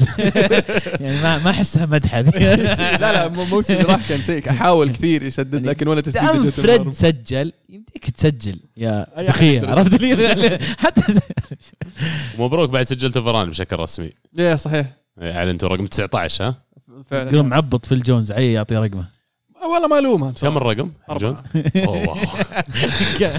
فاهم معه. نو. ليش أعطيك رقمي أنا جاي رقم 4. حقه أبسط حقوقه في الجونز، أسطورة الميمز. أهم طبعا لقاء كان اللي هو توتنهام سيتي، المباراة اللي فاز فيها توتنهام 1-0 بهدف سون. السيتي عيال بلا أنياب، ماسك الكورة ويحاول ويجرب لكن ما في خطورة، فعلا السيتي ينقص مهاجم، وهذه المباراة أثبتت كثير أن السيتي يحتاج هاري كين أكثر من أي وقت مضى. آخر 3 مباريات لمانشستر سيتي كلها خسروها 1-0، ما سجل ولا هدف. نهائي الشامبيونز ليج، نهائي الكربا اللي الكوميونتي شيلد، المباراة هذه ضد توتنهام كلها خسروا 1-0.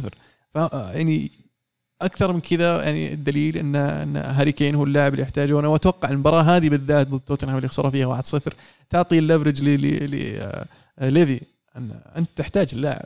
أنا أبغى 150، تبي أدفع، ما تبي ترى بيقعد عندي، أنا ما عندي مشكلة يقعد. حركات ليفي تستهبل، أطقع ما يشوف حتى لو زعلان يقعد عندي، ما عند بقي له 3 سنين. طبعا هو هاري كين اللي حط نفسه في الموقف المحرج هذا لما وقعت 6 سنين قبل 3 سنين. طبعا وقتها كان توتنهام ينافس على الدوري ودائم موجود في التوب 4 وكان واصل نهائي الشامبيونز ليج، فكان في اشياء مغريه انها تخليه انه يشوف انه في مستقبل باهر بالنسبه له. لكن لا تتوقع 6 سنين، معلش لا تتوقع، لا عمرك تتوقع. من اللي موقع قبل فتره 9 سنين بعد 10 سنين؟ حول في واحد موقع بعد شيء كذا قبل يمكن سنه سنتين اتذكر، واحد طاق عقد 9 سنوات. ايش فيه؟ تصير اشياء يا اخي، تتغير امور. لا اسمع عزيزي الشاب اللاعب كرة قدم، لا توقع عقد أكثر من 4 سنوات أبد. 4 سنوات كفاية. يعني مفروض الناس تتعلم سكوتي بيبن اللي سواه صراحة مع شيكاغو بولز، مفروض تعلموا. يعني آخر كم سنة قاعد يبغى يرفع الراتب، مو بعارف والله، تحكي لغات حتى سلة. الله يخلي نتفليكس والله لاست دانس. لا بس يعني فعلا اللي صار غريب، اللي صار مرة غريب. وبالنسبة للسيتي unpopular opinion ولا رأيي يمكن ما يشارك معي الجميع، بس عيال ترى السيتي فاز بالدوري السنة الماضية بدون مهاجم، والسيتي على الأسماء اللي موجودة عنده في خط الوسط قادر إنه يجيب نتائج، وحتى أنا بقول يفوز بالدوري مرة ثانية من غير مهاجم، يقدر ينافس. بس يفوز بالدوري هذه السنة صعبة كثير مع لوكاكو عشان لوكاكو لأن تشيلسي مع توخل ترى تغير كثير الموسم الماضي، والصلابة الدفاعية اللي عنده راح تساعده كثير. كان ينقصهم واحد هداف يخلص المباريات، يعني يقدرون يسجلون، بس كان هدافهم الموسم الماضي يعني معليش جورجينيو مسجل 7 بلنتيات، ايش دعوه. بس اسمعني، شوف الاسماء اللي عندهم قدام. انا القصد ان خساره السيتي في المباريات اللي زي ما ذكرت اللي هي 1-0 مو قادرين يسجلون، يمسكون الكوره بس انه ما في اثر قدام المرمى، ما هو بيرجع لغياب واحد زي كين. هذا اللي قاعد احاول اقوله، ان السيتي قادر يفوز في المباريات ويسجل من غير وجود مهاجم فعليا. المباريات اللي اسمع مني لكن وجود كين هو لكجري، شيء لو حصل واحد زي كين شيء ممتاز ورائع. لكن مشاكل السيتي حاليا مهب بس غياب مهاجم، مشاكلهم يعني يبدو لي اعمق من كذا.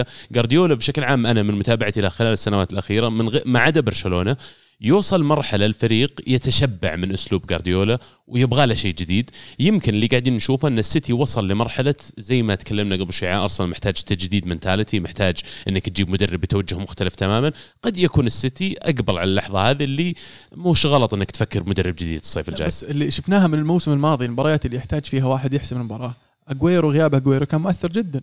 يعني مبارياته ضد اليونايتد، مبارياته ضد تشيلسي، مبارياته ضد ليفربول، كان يفتقد إلى لاعب هداف قدامي يخلص لك الهجمة، يخلص لك المباراة كذا من لا شيء. أغويرو ترى كان يمسك الكورة يلف يدفها قدام يسدد يجيب جول، ترطل الكورة في وسط المنطقة يصير أي دربكة يصير أي شيء يسجل جول. وهاري كين من هذا النوع اللاعبين. بعد هاري كين طبعا راح يناسب كثير لعب بيب غوارديولا، لأن من في الفترة الماضية صار يرجع على ورا ويوزع اللعب ويتقدم قدام، فيعني يسوي حركة يفتح مساحات برضو للأجنحة، راح يساعد بيب وسيتي كثير. لكن إذا ما راح هاري كين للسيتي راح يكون هذا في صالح البريمير ليج ككل، لأنه راح يعطي فرصة لفرق أخرى أنها تنافس السيتي على أنها تفوز باللقب. أنا ما عندي شك أنه كان راح يكون نجاح باهر مع السيتي لو يروح، لكن مرة ثانية أنا أقول أعتقد أن مشاكل السيتي ما تقتصر على المهاجم هذا، عندهم مشاكل ثانية. جيبة كين إذا ما حلوا ذا المشاكل، ما حلوا الانسجام اللي موجود في الفريق، لازم ترسالك على ستارتينج 11 يا أخي. إيش قاعد تسوي أنت؟ قاعد كل مباراة ما عندك ستارتينج 11 يا أخي، أبلشتنا يا حق الفانتسي، ما أقدر أخذ لاعبين من عندك، تستهبل. يعني ما أدري الصراحة وش اللي بيصير بنهاية الصيف هذا، لكن أعتقد كل يوم يعدي وكل أسبوع يعدي يخلي كين أبعد من السيتي، لأن السيتي مفروض يحاولون يحسمون الصفقة هذه بأسرع وقت ممكن، لأن المباريات قاعد تلعب والوقت قاعد يعد عليهم فعلا. ويبدو لي إنه رايح، ترى أنا رايح للسيتي. أنت هذا توقعه؟ ما في تطورات أخيرة ولا؟ ما لعبه في المباراة، كان مجهز الاختيار، وقال سانتو قبل المباراة أن مشاركة كين من عدمها راح تعتمد بشكل أساسي على حالته الذهنية. فمعناته ما لعب، معناته يمكن زي ما قاعد يقول ألمو، لأنه ما لعب شكله حالته الذهنية خلاص هو وصل مانشستر. سجلوه يعني في الفريق حق الكونفرنس ليج، هذا البطولة الجديدة يا أخي شو اسمها بطولة مؤتمرات؟ إيه بطولة مؤتمر يويفا. الله واضح تسليك اجتماع يعني عرفت يعني ما أبغى أقول يعني حرام صراحة لاعب مثل هاري كين يلعب في الكونفرنس ليج مو في الشامبيونز ليج يعني واحد المهاجم الأول في إنجلترا لاعب نهائي اليورو إيه يعني ينافس على هداف التاريخي للبريمير ليج وينافس على هداف التاريخي ل شو اسمه المنتخب الإنجليزي ويعني اللاعب تقارنه مع أفضل المهاجمين في العالم ويلعب مع فريق يعني يلعب في الكونفرنس ليج. ما نختلف ان حان الوقت انه يطلع. يمكن لها اكثر من سنه حان الوقت انه يطلع هاري كين. تكلمنا يمكن كثير عن وضعيه كين لكن انا مشكلتي مع الطريقه اللي صارت. يعني انت ما ادري وش كانت اتفاقيتك مع الاداره لكن عدم حضورك للتمرين اول يوم ارسل رساله يعني صعبت الموضوع. انا في رايي على انتقال كين لانه ارسل رساله واضحه انه هو مو مبسوط يبغى يطلع. فالان حقين السيتي راح ممكن يماطلون اصلا اللاعب ما يبيكم فأنا ما راح أدفع لك المبلغ ذا.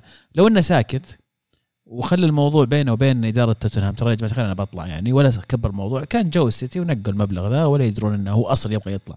لما اللاعب يبغى يطلع النادي ما راح يدفع المبلغ المطلوب. ليفي ما يبيعك إلا كذا. ليفي من تجربة سابقة سواء مع مودريتش ولا من بعده مع بيل ولا من بعده مع كذا لاعب ما يبيع اللاعب ألين يضرب عن التمرينات يعني. فمشكلة كين أعتقد لو أنه ما سوى ذا الحركة بيل سوري ليفي ما عنده أي مشكلة يخليه يجلس حتى لو عرضه 150. فأنا أعتقد حركة كين هذه أنه تجبر يد ليفي أن اسمع إذا جاك عرض مغري لازم تقبله. حلوين وين وصلت يا حلو فهيت شكلك.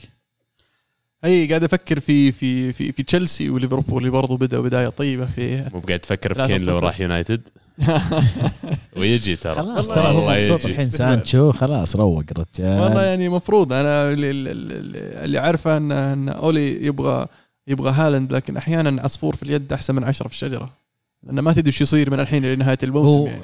المندوب حق يونايتد راح دورتموند بيجيب هالند رجع بسانشو. أنا أتوقع هذا اللي صار.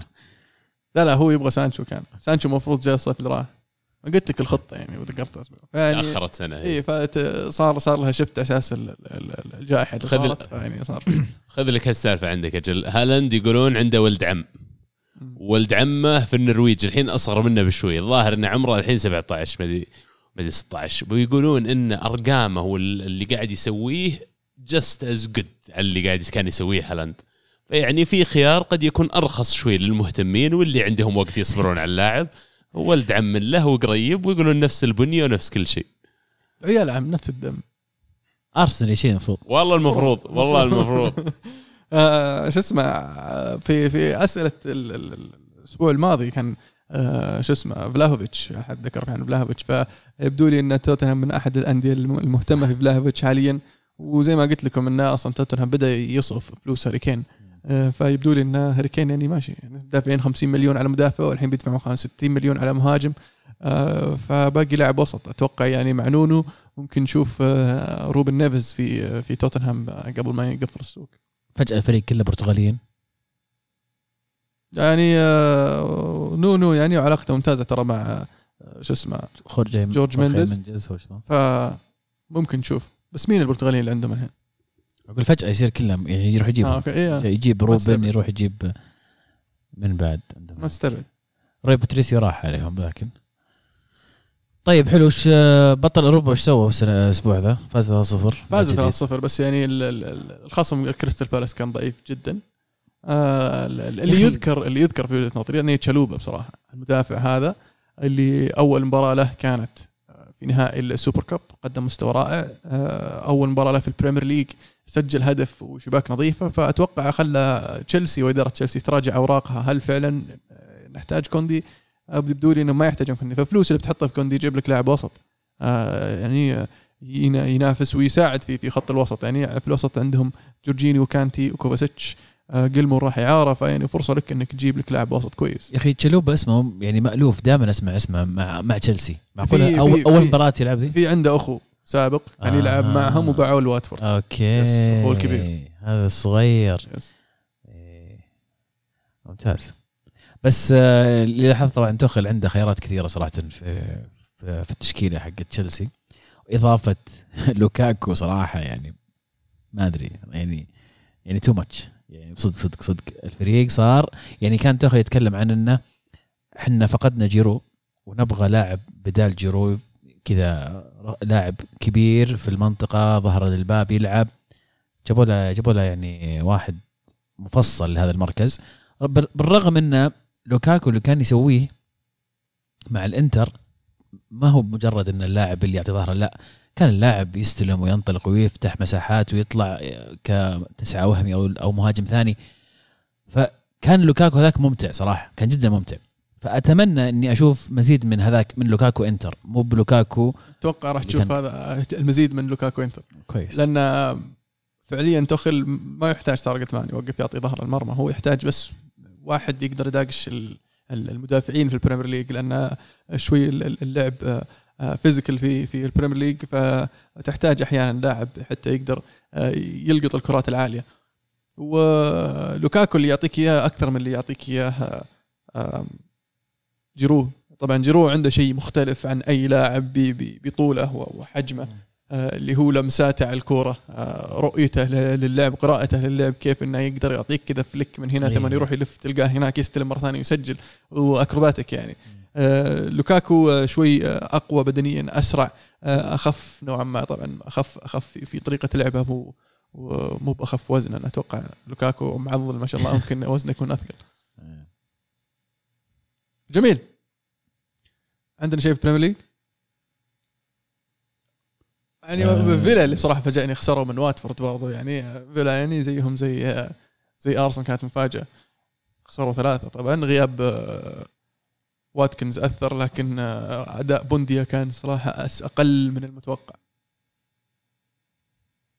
ليفربول يحزنك بس قاعد تقول زي أرسنال, أستون فيلا وأرسنال صار, عرفت صار يعني مو بس كذا, وأستون فيلا أزين الحين بعد, هذا اللي يزعل. أستون فيلا فاز بالتشامبيونز ليج, شو كنت يا قلبي لازم يعني نقتنع ونتكلم بكل صراحة إنه أرسنال الآن بعيد عن التوب 6 حتى تيمز في إنجلترا, يعني ما أقدر أصنف الآن أرسنال أحد الستة الكبار.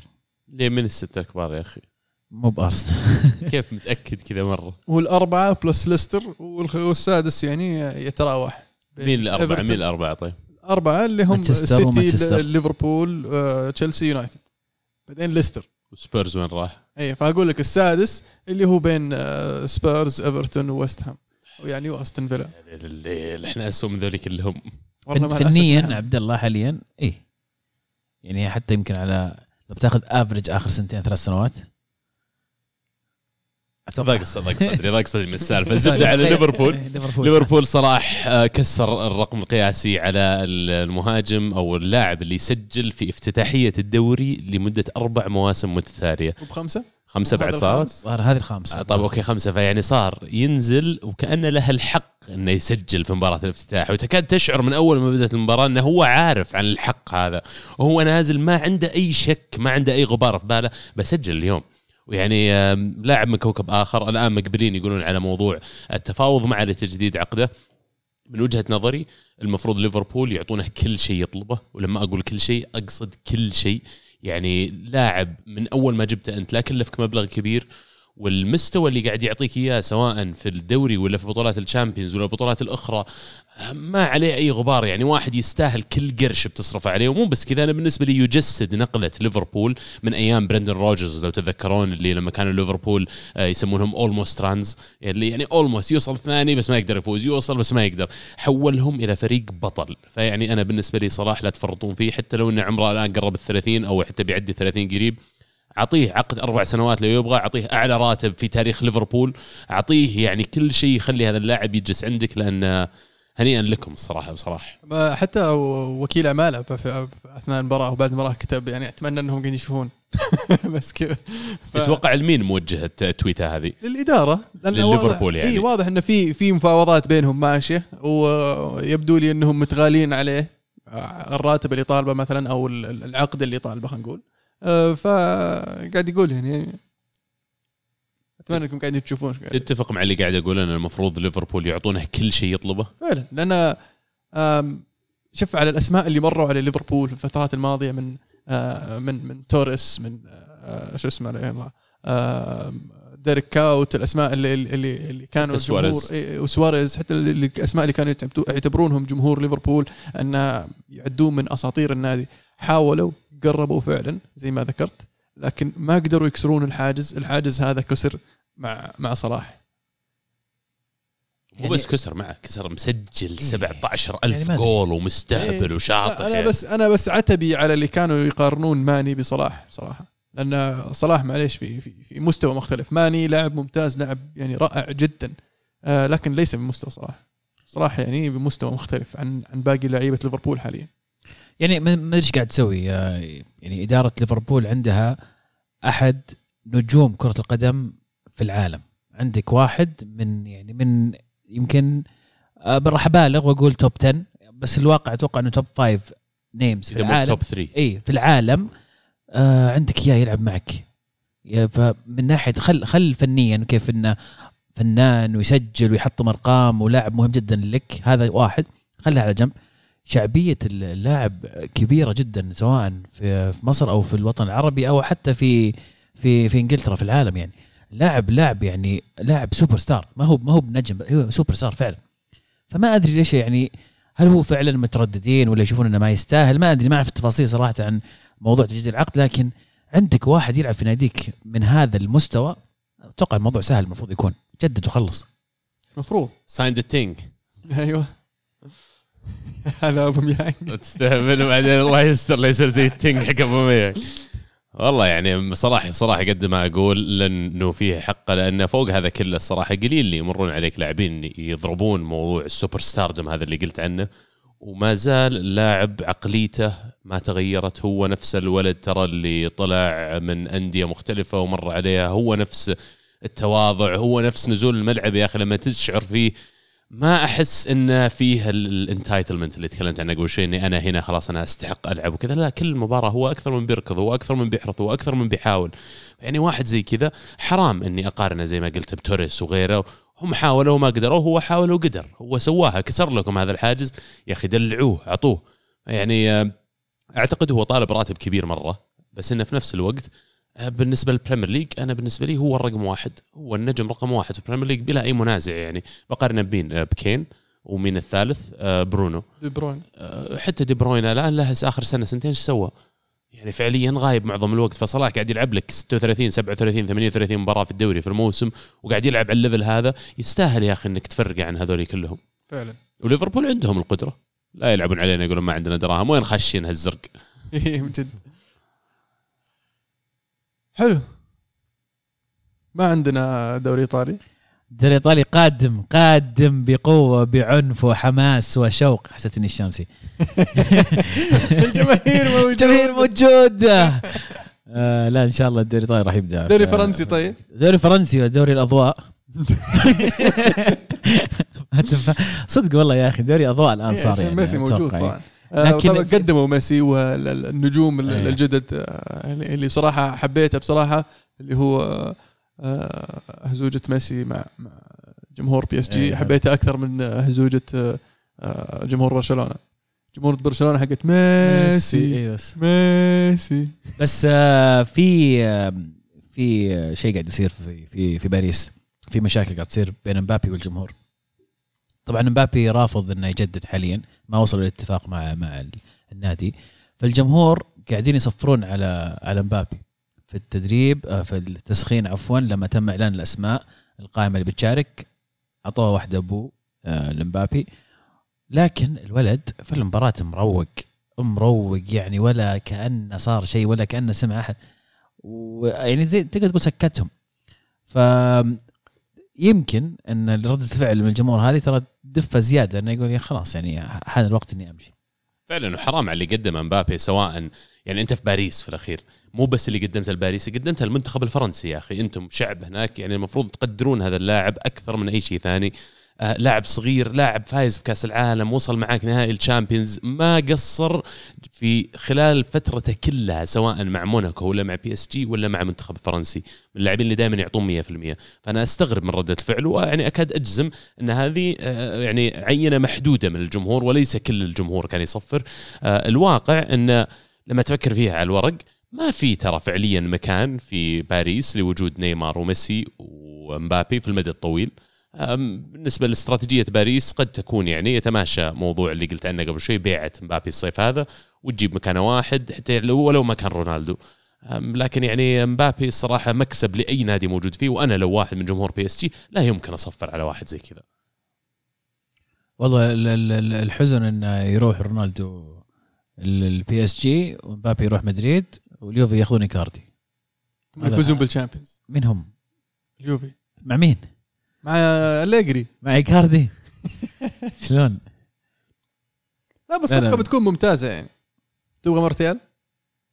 تتسوق مرتيال في الصدق وفي الفانتسي يا أخوي، خلاص روق يا أخوي، ما حد يبيه ما حد يبيه. الله بشوفك بعد أسبوعين ترجع لي تقول آه مرتيال دور مهاجم انت ترى مش. لا ما لنا. طيب الدوري الألماني يا شباب انطلق انطلاقة يعني نوعا ما جميلة. في واحد قاعد يزحف في ألمانيا زحف مو طبيعي، ولد عمره كم؟ 20. كل أهداف فريقه له دخل فيها، يا أنه هو أسيست يا هو مسجل هدف. طبعا نتكلم عن هالاند. الولد يعني بدأ وين انتهى الموسم الماضي ما شاء الله عليه، وداعس بكل قوة. بايرن تعادل في مباراة افتتاحية 1-1 أمام جلادباخ، فريق ألماني جيرمن تيم. يعني هل هذه السنة اللي بنشوف فيها منافسة للبايرن حتى آخر لحظة؟ ما راح أقول أحد ثاني يأخذ الدوري لأنه يمكن صعبة شوي، لكن هل هذه السنة نشوف فيها منافسة؟ وإذا كان فعلا بنشوف منافسة، يعني مثلا لما تسأل لعيبة دورتموند بعد مباراة تقول لهم هل أنتم فريق راح يفوز بالدوري السنة هذه؟ يقول لك بايرن أقوى فريق في آخر 20 سنة، صعب مرة لكن إحنا بنحاول. تسأل لعيبة لايبزيج نفس الشيء، يقول لك إحنا همنا توب فور من الكلام ذا، يحاولوا يبعدون عن الأضواء. هل بايرن مع التغيير اللي صاير، مع التغيير التدريبي تحديدا، يعني مع الأسماء الجديدة في كنايجز من المدرب الفريق، هل ممكن السنة هذه تكون صعبة عليهم؟ وارد جدا. أنا شخصيا أشوف أن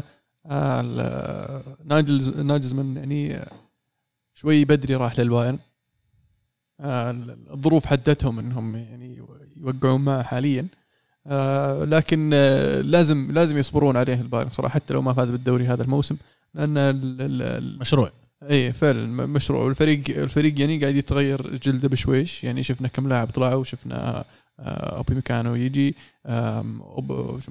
بواتينغ وخافي مارتينيز مشوا، ليفاندوفسكي في آخر موسم له ما أتوقع أنه راح يجدد. فالفريق قاعد يتغير بشويش يعني، رغم أنهم دعموا بكم لاعب شاب من بينهم ساني وجنابري لبافارد وهرنانديز. ف راح يكون شيء مختلف هذا الموسم. من اللاعبين ممكن يطلعون اللي هم توليسو، ويبغى احد لعيبه وسط اللي هم كانوا معه في لايبزيج. ف شخصيا اشوف انه راح يكون موسم شوي صعب على ناجز من نفسه، لان الضغط في بايرن ميونخ يختلف عن الفرق اللي دربها هوفنهايم ولايبزيج في الفترات الماضيه. المدرب ما زال شاب وما زال قاعد يتعلم موسم عن موسم، ولازم جمهور البايرن يصير صبور عليه شوي، لأن فعلا إذا هذا المدرب بدأ يضبط معك أتوقع يعني ممكن 10 سنين قدام يعني يسوي الهوائل مع البايرن. وعاد على طار البايرن، الأسبوع هذا استقبلنا خبر حزين، جيرد مولر المهاجم الأسطوري لبايرن ميونخ توفي وعمره 75 سنة.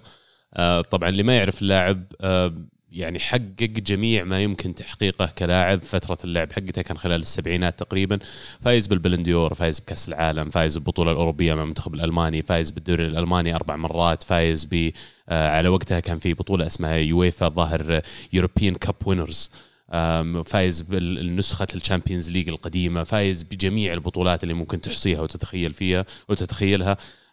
توفي الأسبوع هذا. كان عنده توتل 365 جول في البوندسليغا. تخيل الرقم، تاريخ البوندسليغا، تخيل الرقم يعني، بس على ذاك الوقت عدد الأندية ظاهر حتى أقل يعني.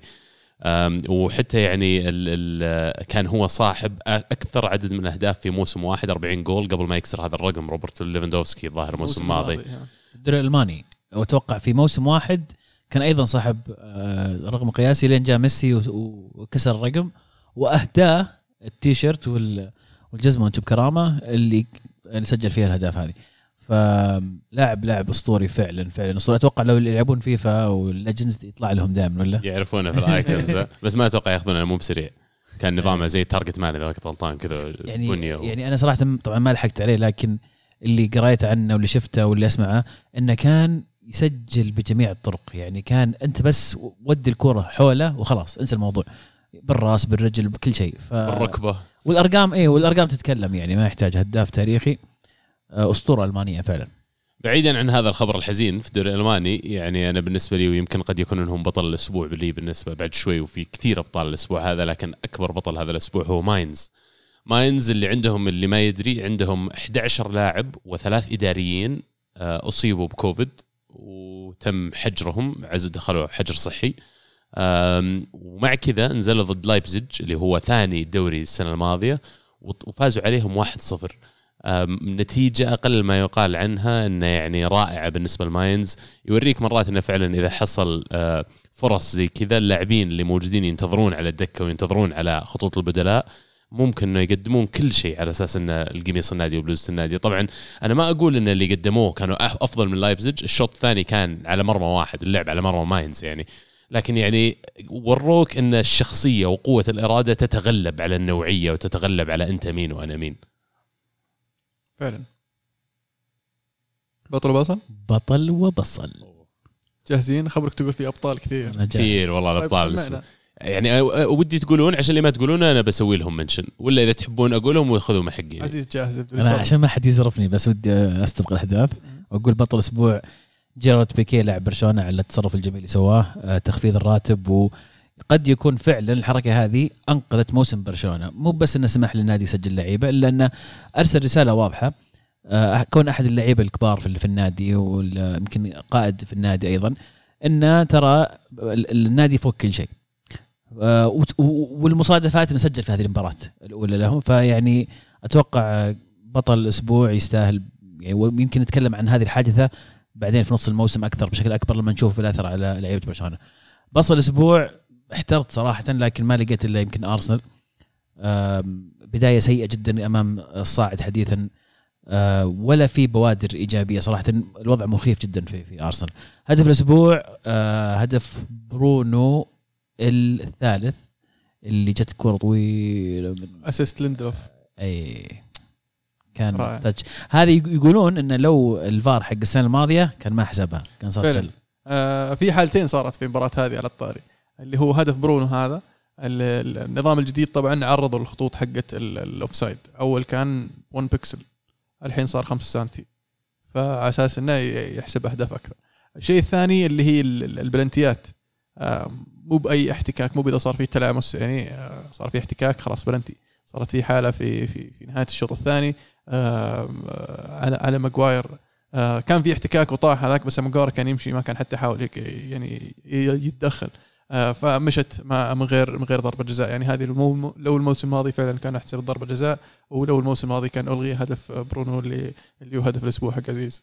إيه بس تنسيم معليش مباراة أرسنال بالوغن واحد قصبه قصب مزع فخذة ما أدري وشفتوها وما حسب بلنتي عاد أوكي قلنا مو بكل احتكاك بلنتي بس وش دعوة يا جماعة لا تسوون حركة إنجليزي علينا يعني والله شيء غريب يا أخي ما عندهم وسط عرفت أي يا بيض أسود أو إذا ما شفتوها بالله ارجعوا شوفوها وفهموني كيف اللقطة هذه مو بلنتي. أنا أبغى أفهم بس لأن أنا بطلت أفهم أصلا قوانين الكورة خلاص كل أسبوعين ينزل أبديت جديد يعني إني كذا عرفت لو إنه مثلا لاحد لاعب كبير لاعب كبير كان غير طيب وانت خلصت تبي هدف ثاني عندي ترى بس مين كان البصل حقي أرسنال يعني.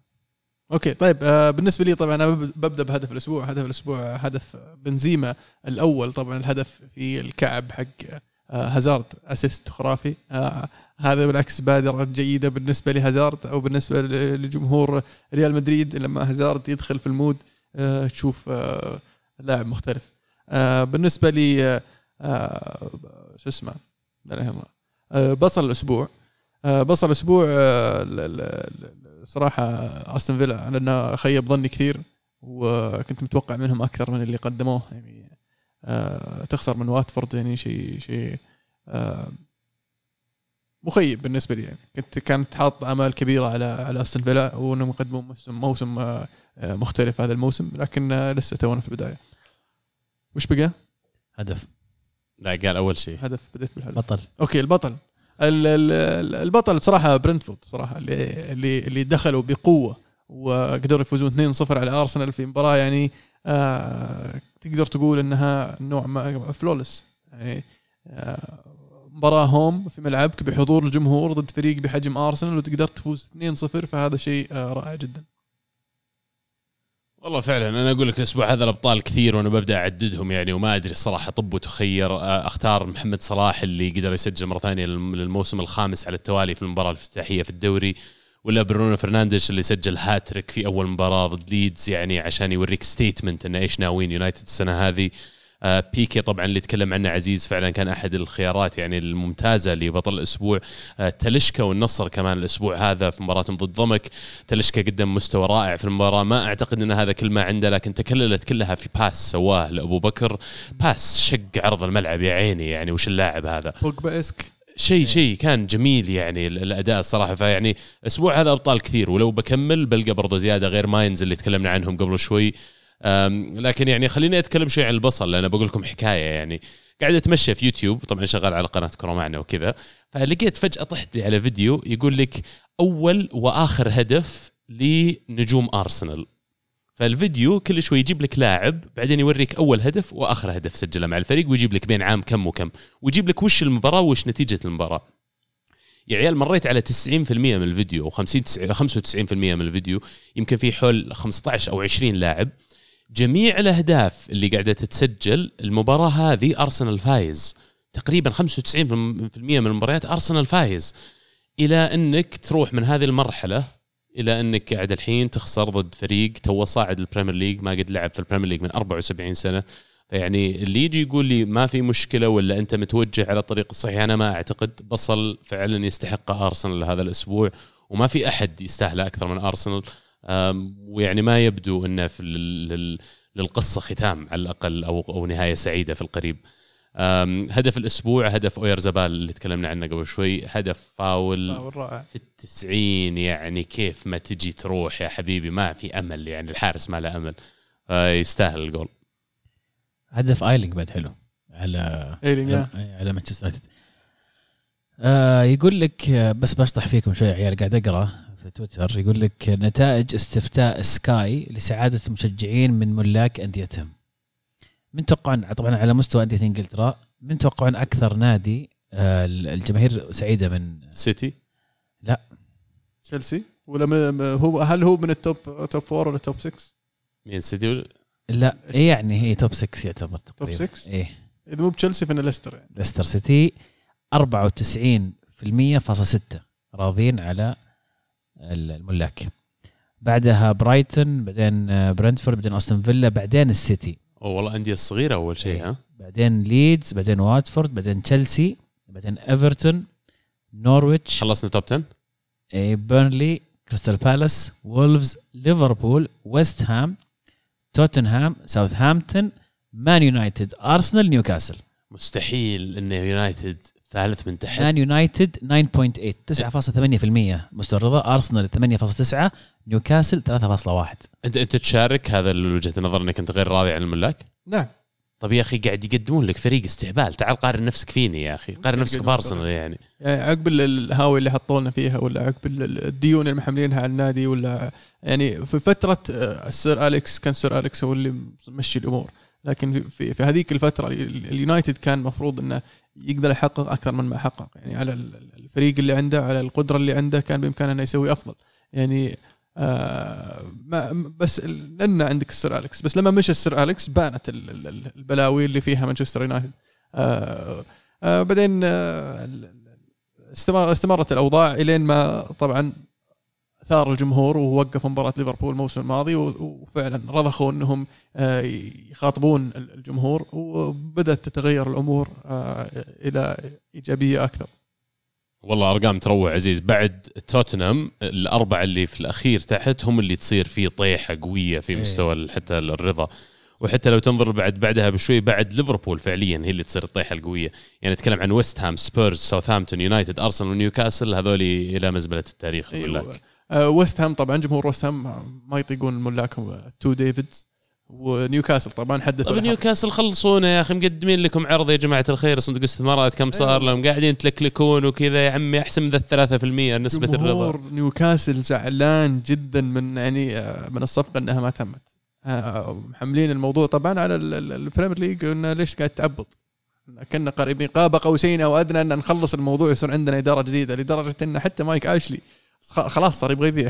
هو ما يبي يجلس قرفانين من بعض. أول إنه هو عادي مبسوط يجمع فلوس ما عنده مشكلة، والنادي حقه، وسوى حركة هو خلى الجمهور يقربون عليه لما غير اسم الملعب إلى شو اسمه جي سبورتس الظاهر اسم الشركة حقته. وزعلوا عليه، لا اسم النادي واسم الملعب سان جيمس بارك الظاهر أن عراقة وما أدري وش حركات إنجليزية، فاضطر انه يغير اسمه. هالجمهور راح شطوا كذا بالبخاخ على الاسم الجديد، كتبوا سان جيمس بارك كذا تحت بالبخاخ عبيطين. بس كثير أندية يسوون، يعني مثلا ملعب الإمارات الاسم الفعلي هو أشبرتون جروف وليس ملعب الإمارات، لكن تبيع الحقوق. وما أدري عاد لو حط شركته واسطة ولا دافع فلوس. لا أكيد دافع فلوس، بس يعني ما أتوقع أنه دفع فلوس بشكل يعني ممكن حصله من شركة ثانية، بس يعني هو شافوها أن تسويق له والشركته أكثر مما هو دعم للنادي. حتى أليانز أرينا، أليانز شركة تأمين يعني، فمثلا هذا حتى في بايرن ميونخ يعني يوفي صار معلكم اسم أليانز بعد، صح. أليانز إيش؟ أليانز ستاديوم. في ظهر 5 و6 ملاعب في العالم عن أليانز ستاديوم، أليانز أرينا، أليانز بارك، وهو هذا المجرة. اوف، على طاري بارك يا عيال، شريت تذكرة موسمية مباريات النصر الموسم هذا، والله كذا نختم الحلقة يا اخوان. يا عيال والله الملعب استهبال صدق، الملعب استهبال. هنا في نفرين كان عندهم سيزن تيكت يعني. ومو بس كذا، اقول عبد الحان اخوي جالس جنبي اقول له بعد تدري وش اللي ازين من ذا، اقول الموسم الماضي انا جيت حضرت مباراة هناك، مباراة النصر والهلال، الملعب كان لسه في اشياء قاعدين يجهزونها، مو حتى في الملعب نفسه، لكن في الطرق المؤدية للملعب، المواقف اللي حول الملعب. الآن السنة دي كل شيء جاهز تقريبا، كل شيء مكتمل، فتجربة رائعة. لكن الله لا يوريكم الحر أوغست في الرياض في الليل يا عيال، أنا قاعد أموع في الكرسي، قاعد الوضع لا يحتمل يعني. لكن إن شاء الله نقول إذا جاء سبتمبر وما بعد، الجو في الرياض يصير وسيل لوز، تبدأ تحت تحلو الأجواء إن شاء الله. والله معك الكلاسيكو، ما نسيت إنكم السنة الماضية ما تودوني، اللي من بقايل أقول لكم ودوني معكم. لا نحمر مع الهلال والله، كراسينا جيدة يا أخي، كراسينا جيدة، رقم كذا روح 11، وفي النص الحلو إن الملعب قريب مرة. يا عمي أسولف مع اللاعب يسمعني، أدري مسكين الحكم ما خلوه يا أخي، حكم قطري جاي وشكله مسكين متعود إنه يحكم مباريات هناك ما أدري بس 30 شخص 40 شخص في الملعب، وفجأة هنا جاي في جمهور وذا، وما خلوه في حاله مسكين يعني. حكم راية ولا لا حكم ساحة، أنا اللي جنبي أقول بالحلال روق يا أخي، لا تقول له كذا. أنا ما بتحفظ على اللي كانوا يقولون له. حلو كذا، وصلنا لنهاية حلقتنا اليوم، إن شاء الله تكونوا استمتعتوا معنا. وأحب أذكركم تابعونا على تواصل اجتماعي في تويتر، ساوند كلاود، آيتونز، انستغرام، يوتيوب، وطبعا دور الحلقة في أي مكان تسمع فيه البودكاست، اكتب الكرة معنا راح تلقانا. ولا تنسون تشاركونا في المنشن، راح ننزل إن شاء الله، نسجل الحلقة يوم الخميس، وإن شاء الله هالمرة ما راح نتأخر عن زي الأسبوع اللي راح. بتكون موجود يا المونت إن شاء الله؟ ممتاز، بتكون موجود يا عبد الله؟ وش هذا؟ أنا أوريدي مو موجود. عبد الله أوريدي قفل حلقة في مخه خلاص. كانت كرة معكم. أوف تغيرت أوف واضح. شوف أنت راجع من الإجازة، لسه مش مزبوط وضعك، لسه مخربان، لسه يبي لك وقت، لسه تتعود على القفلة والبداية ولا شيء. هذه كانت الكرة معنا، الحين الكرة معكم.